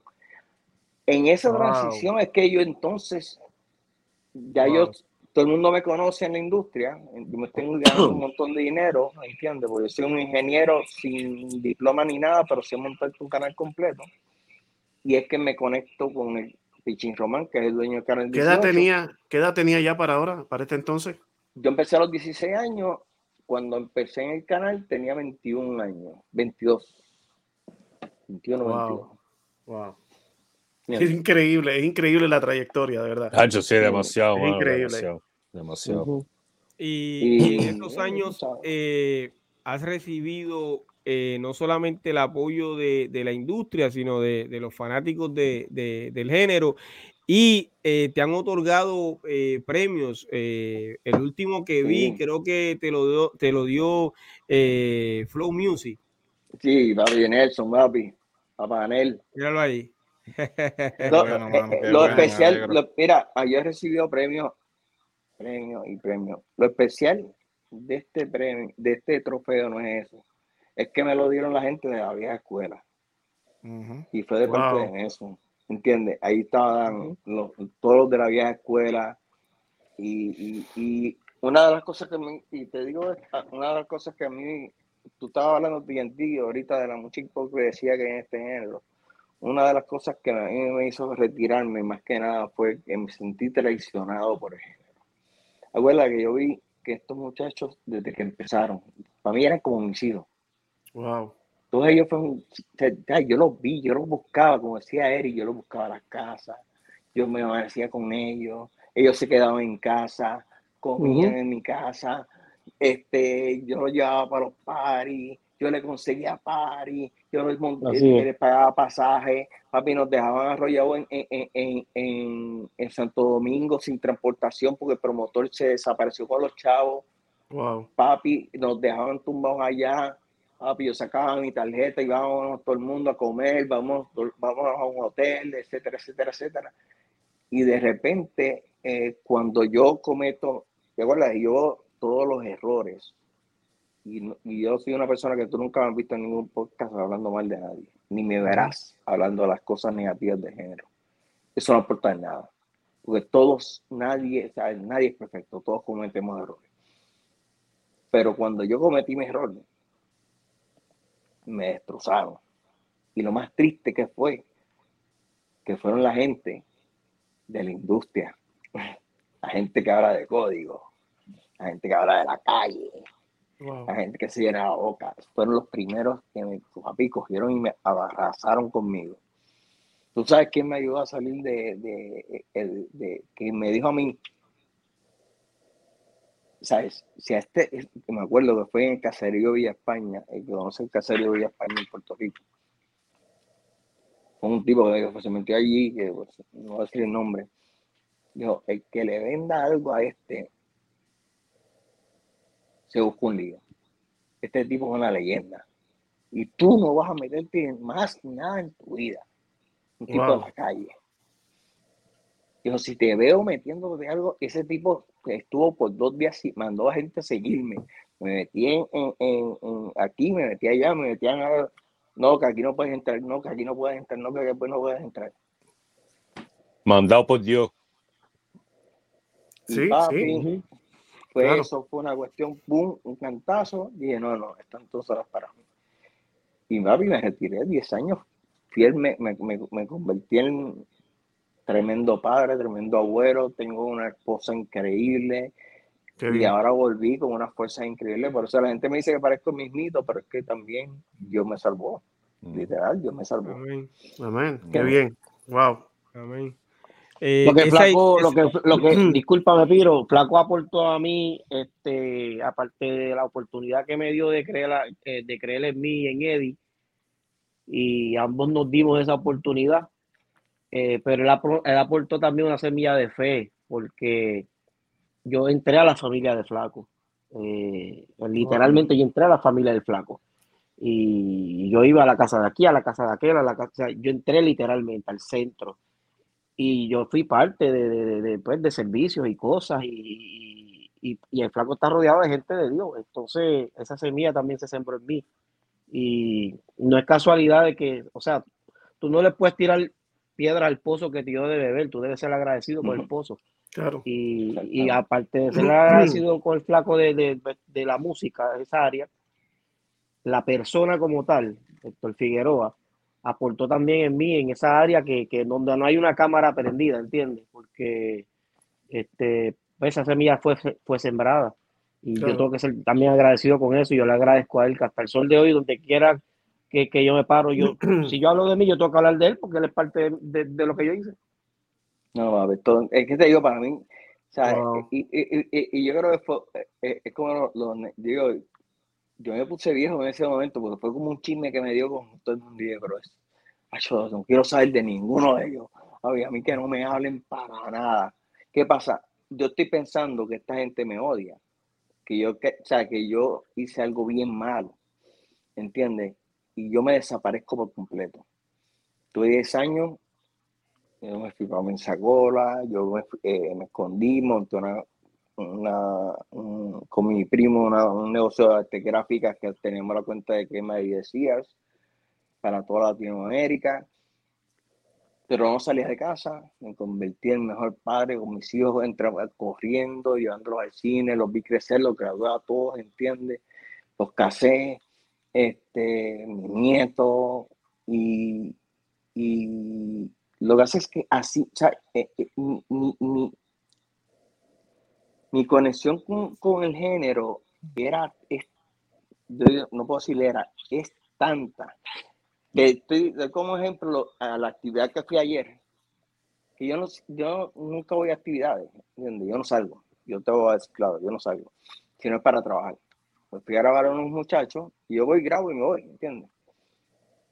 Pero que había un montón de gente de la, de la vieja escuela y todo el mundo, ah, no, mira, vamos a tomarte foto contigo. Y yo, pero ay, yo soy un viejo ya, ¿entiendes? ¿Quién se acuerda? Me dice, me dice, no, Franco, que la leyenda, y todo el mundo que si la leyenda. Y yo, y, yo, y mi mujer me dice, pero tómate, pues yo pero yo me quedo como que callado. Y, y yo te digo, yo voy, voy para Disney, es lo mismo. Yo, pero Dios mío, se ha pasado un año cómo la gente se acuerda de este viejo, ¿entiendes? Que te has cambiado, flaco, no has cambiado. De verdad. me dice lo mismo, está igualito, bro. Pero, y todos los cantantes diciendo eso, dando, hablando, ¿sabes? Súper bien de mí, eso pues, me, me, me volvió a, a, a, como que a, no, no, no, no, ¿sabes?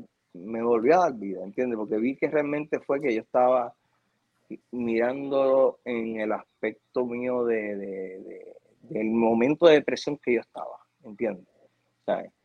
Y realmente yo estaba haciendo las cosas malas. Y es más, me hicieron un favor porque al darme la espalda, ¿entiendes? Me hicieron salirme de eso. Si no, sabrá Dios, yo estuviera muerto ahora ¿Entiendes? Si ellos me hubiesen apoyado, hubiese sido peor. Si ellos hubiesen estado de acuerdo con eso, eso hubiese sido peor. Pues yo te digo, yo estaba en ese camino, ¿entiendes? Bien. Fueron tres años nada más. Y esos tres años, eso fue un downfall increíble. O sea, yo perdí 27 años de carrera en un día.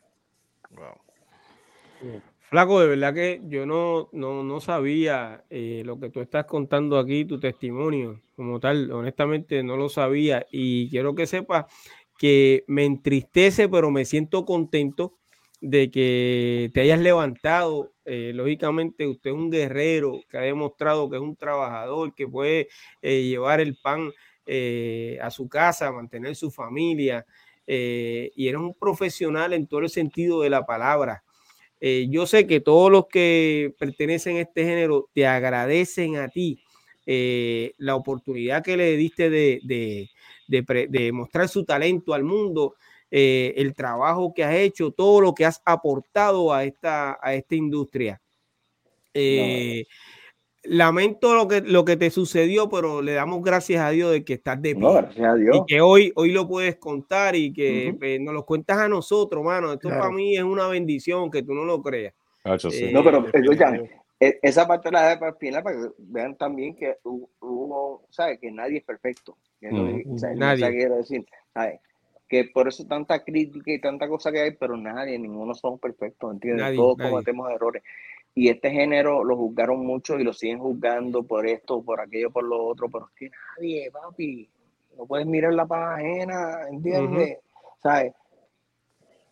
Nadie es perfecto, ¿entiendes?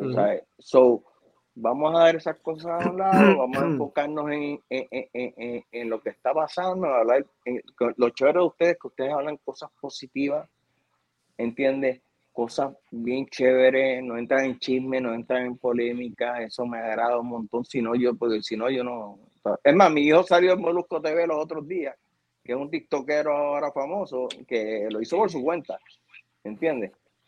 Y yo todavía no he hecho una entrevista con Molusco, ¿tú y ya mi hijo está en eso, ¿entiendes? So, Explícate, ¿entiendes? no, no, y es porque no, no, no me gusta eso, no me gusta la controversia, no me gusta nada me gusta lo que es aportar. Y yo creo que este programa aporta mucho, por eso se llama el doctorado. Gracias, gracias. Aporta mucho a la historia de lo que es la verdadera historia, porque no hay bandos. No hay bandos. Quien ti sabe que aquí, yo, además se lo dije, papi, yo puedo haber hecho 200 videos por ese video a mí. Porque me puso a correr en patines de mm. verdad, papi. Dun, dun, dun. Cuando salió esa Homer ahí, yo, amigo, ¡ay, qué película!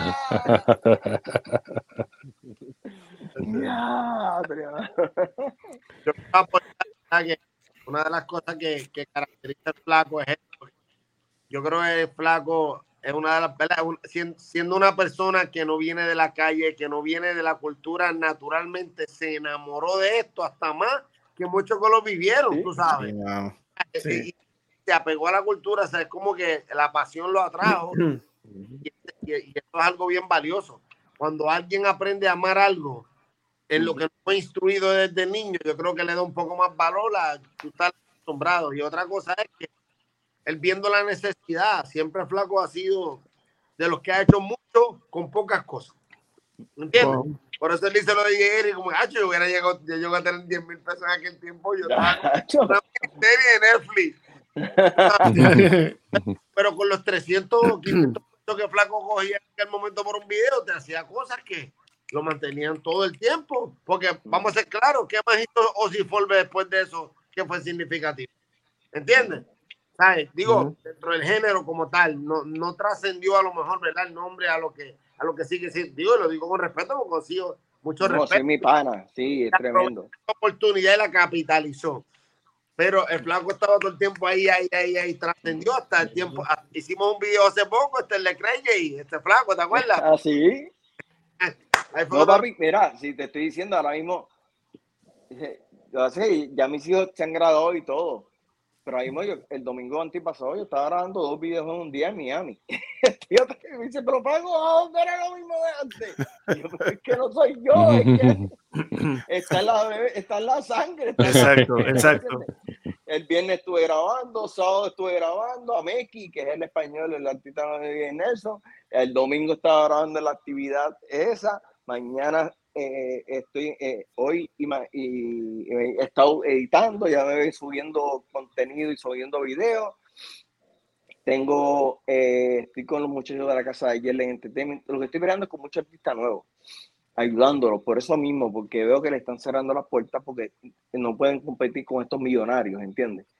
So, no es que me quiera aprovechar, porque no, es al revés, porque no estoy ganándome el dinero que básicamente estás haciendo lo mismo que al principio. Sí, volviste a los raíces, volviste a los raíces. Porque quiero ayudar a estos chamacos. Seguro. porque aún tú tienes nombre y tú puedes usar tu nombre para para ganar todo ese fracatón de dinero. es que lo traté al principio.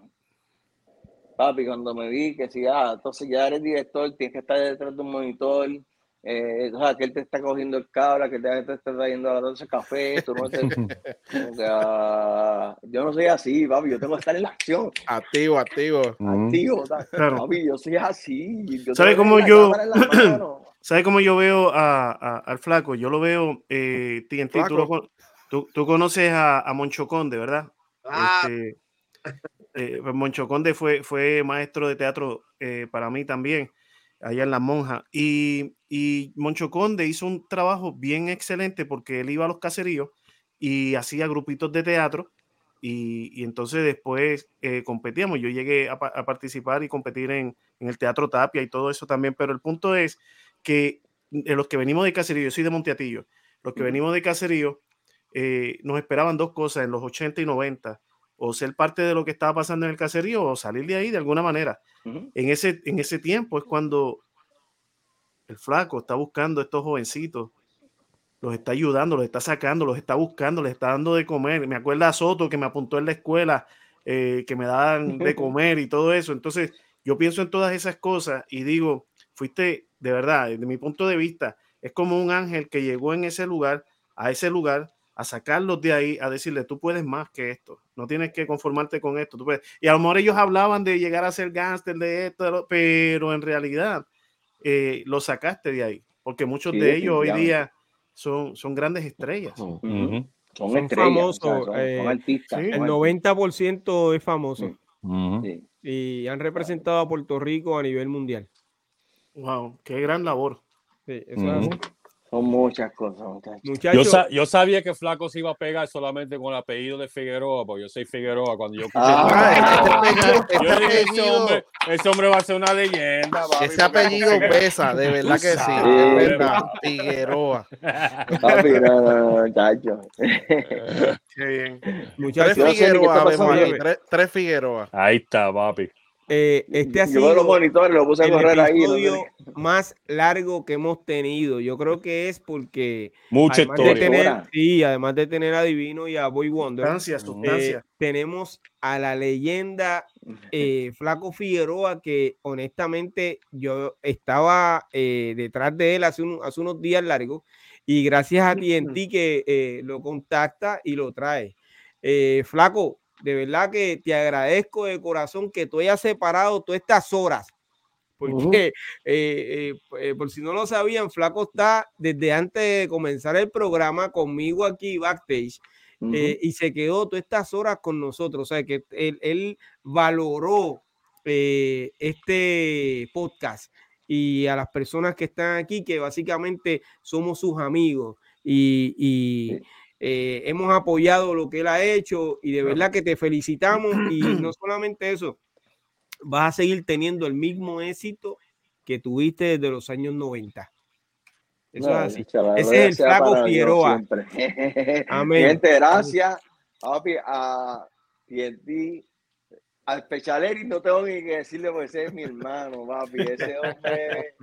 Ay, a Cool DJ, papi, de tú sabes, siempre está ahí, siempre me está tirando, mami, estamos ahí. Ahora, siempre tírenme por Instagram, ya yo no, yo estoy, es que yo estoy como la juventud ahora, ya Facebook como que lo veo de viejo.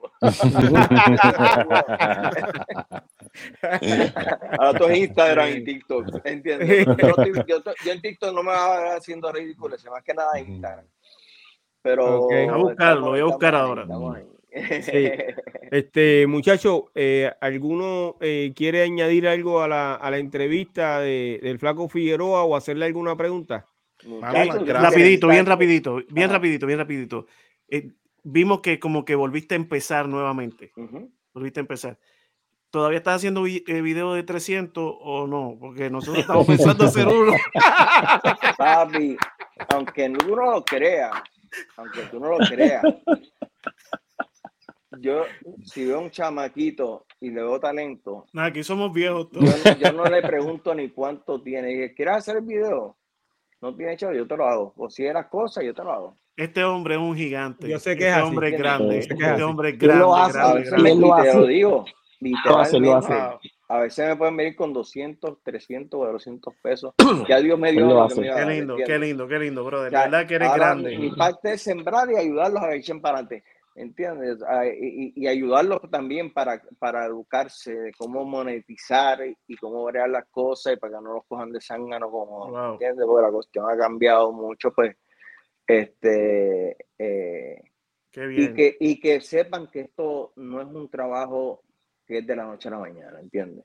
esto es un trabajo que es bien fuerte, este, esto es un trabajo que hay mucha competencia, esto es un trabajo que hay que fajarse, hay que fajarse y que lo más importante es la responsabilidad, el coraje y la, la, pasión que tú le metas a esto. por, eso, por eso Dios te bendice, por eso Dios te bendice. si no le metes, si no tiene, si no, si lo haces porque por venir a ser chavo, bendito negro, pues vas a tener problemas, ¿sabes?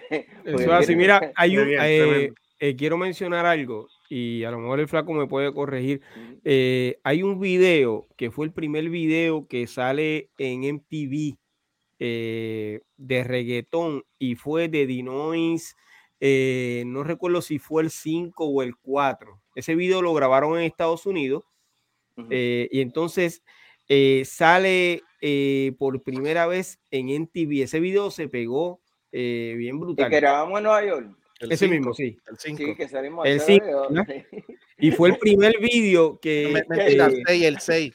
Mira, de, Creation, ¿verdad, ese video, ese video la toma que hacemos dando vueltas fue yo dentro ese mismo. en el parque. fue, fue, el 6, fue el 6, mala mía, fue el 6. De Creation. Mira, nos quedamos todos en, en, en, en, el Hotel Newton allá en Nueva York, que era una posibilidad increíble. Así que había cucarachas ahí. Pero ese video. Saliendo del eh, video, la mujer de negro se, se puede slide, eh, porque había una nevada violenta y cayó patas arriba. Oh, wow, bendito, Muchachos, ¿qué no pasó en ese video? Es que cada video tiene eh, anécdota, pero... Ese video le abrió las puertas a los cantantes que salen en ese disco. De, de ahí ellos comenzaron a, a, viajar. A lo mejor lo habían hecho antes, pero a través de ese video que salió en Estados Unidos y eso fue lo que les abrió las puertas. No, muchachos. y eso lo hizo el flaco Figueroa, de la mano de DJ Negro. El flaco tiene para hacer una, una, serie de Netflix. Una película. Sí, una película. Yo quiero decirle que, que, este flaco tiene un, tiene un, no sé si él lo va a decir aquí, ¿verdad? Pero hay algo que él estuvo haciendo y, y me acuerdo cuando él me escribió, que estaba tratando de contactar a Eddie y a Eddie, Eddie no le respondía. Este, me acuerdo que me dice, háblate con él para un invento que tiene ahí, que, que necesitaba a nosotros dos. Y me acuerdo que yo le tiro rápido a Eddie. Le digo, mira, Eddie, este, el flaco tiene un invento y, y nos necesita a los dos. Y en ese momento me acuerdo que la respuesta de Eddie fue la siguiente. Si es para el flaco, dile que sí. Esa fue la respuesta. Así, así rápido. De hecho, le respondí al flaco y le dije, mira, dijo Eddie que sí, ¿verdad? Sí, papi, si te digo, eh, lo más increíble es esto. ¿sabes? Yo he llamado a todo el mundo porque yo quiero hacer esto bien hecho este año, como ya eh, después de verano, comenzar esta, porque ya tengo pues el negocio para hacer lo que es el documento. Hay documentación de esto, o sea, porque cada persona tiene su, historia, ¿entiendes? Y, lo cuenta a su manera. Pero la historia de, de, los videos está en video. Exacto. Está con fecha, está con día, está, o sea, y, te, y, y yo no ha habido ni un solo artista que yo le haya hecho el acercamiento que me haya dicho que no. Artistas gigantescos, ¿entiendes? O sea, te estoy diciendo que dice, olvídate de los contratos, olvídate de que yo esté firmando. Me dicen que si es con el flaco, vamos a hacerlo. y, para, y, para firmar lo que dijo Eric, yo le había eh, dicho eso a Eric, pero dije, papi, este Eric, porque se me ha hecho difícil contestar a, a, a Eric. Y de repente mm, yo me encuentro a este nene que también trabajó conmigo, eh, que era este cargo de los parkings, en, que también está con Eddie en contacto todo el tiempo. Y dijo, mira, Joel, Joel, Joel, Joel, Joel, el dormir. Y me dice, mira, que, que, que a Eddie le dijeron que tú lo estabas buscando para hacer algo, ¿entiendes? Y, y, y, él dice que te está esperando en la casa porque te quiere hacer un sancocho. ¿Yo qué? Y, y, todavía, o sea, creo que el próximo viaje de ahora voy para allá, para casa de Eddie, a, a sentarnos, a hablar sobre eso. Y me comerse el sancocho. Está bien, duro, duro, duro. duro. Está bien. O sea, a nivel de que tú sabes, y, tú sabes la historia de Eddie, Eddie no va a salir con más nadie, no, con más nada. Si te digo que sí lo va a hacer, y si te digo que sí lo va a hacer. Mira, Eddie, y, Eddie la última vez que estuve en, en, en, el estudio, eh, la última vez que lo vi en el estudio, él me dijo, venga, las, eran las cuatro y pico de la tarde. Y Eddie me esperó a mí, escuchen esto, Eddie me esperó con un coco rico y unas papitas Ruffles. Él sabe que a mí me gusta el coco rico y que me gustan las papitas Ruffles. Nos metimos al estudio y yo salí a las 11 de la noche del estudio con Eddie. Y Eddie fue el que me devolvió la pasión a mí de volver a escribir, porque yo, yo, yo estaba retirando la música por el proceso de mi mamá, etcétera. Y yo salí de ahí tan pompeado que yo llegué y, yo, y, allá, y cuando yo salí de las 11 de la noche, yo llegué a mi casa y a la 1 de la mañana ya yo tenía una canción escrita. Mira lo que provocó ese hombre. O sea, que si le dijo el flaco que sí, quiere hacer sancocho, créeme, se lo hace, se lo hace. a ese nivel. Wow. Tremendo, men. Eh, flaco, gracias por estar con nosotros. Te deseo eh, mucho éxito. Eh, que Dios derrame bendiciones sobre ti, sobre tu familia y que continúes por el camino correcto. Eh, yo sé que sí y que, y que tú vas a seguir eh, siendo uno de los mayores precursores eh, de la música urbana. Hey, esto con un tinte regla, ¿sabes? Un black, un black. entonces sí que me veo como de 15. Muchachos, vamos a despedir al flaco con un fuerte aplauso como él se lo merece. bendiciones, bendiciones. Un gigante, un gigante. Seguro que sí. Éxito, flaco. Hacia adelante siempre, bien. Mano, esto ha sido algo grande. Yo, no sé, ¿verdad? Pero yo sé que eh, eh, los historiadores eh, están conectados con nosotros porque aquí estamos haciendo historia. Aquí hoy traímos la primicia del disco de Chosen Few, gracias a Cool y agradecido de Divino y, Boy Wonder, traímos a, la leyenda de, los vídeos en Puerto Rico y de muchos países. Eh, el flaco Figueroa, pegado y pico, gracias a, a TNT. Y, brother, eh, ha sido el episodio más largo que hemos tenido porque dentro de unos segundos, no, ya van tres horas eh, transmitiendo en vivo a través de eh, las redes sociales. Wow, impresionante. Pero eh, hay algo más impresionante porque para que ustedes vean que nosotros no solamente somos la historia, es posible, digo yo, porque yo estoy mirando desde aquí a, a Special Eri y él dijo que él tenía un contacto directo con el más buscado eh, de los podcasts y a nivel mundial, que es el señor Eddie, Ávila. Entonces, este, como yo sé que este es el doctorado urbano y que de, según nosotros respetamos a Eddie D por su trayectoria y, sabemos que es de la vieja escuela, eh, él respeta a, a, esta gente que están aquí eh, todos somos sus colegas, y a su hermano Specialer, y yo sé que en algún momento dado lo vamos a tener aquí. Eso es así. Eh, y yo me estoy adelantando. Eh, Eri parece, Eri no quiere opinar, pero yo eso lo estoy diciendo yo. Tenemos fe, tenemos fe. creemos en ti, Eri, creemos en ti. Eso lo estoy diciendo yo. Yo sé que en algún momento dado lo vamos a tener aquí. Pero mi gente, de verdad que le dimos duro hoy, honestamente. Eh, gracias a ustedes de todo corazón por estar siempre conmigo. También a TNT, que yo sé que se va a conectar ya mismo con nosotros nuevamente, pero tenemos que despedir este episodio, ¿ok?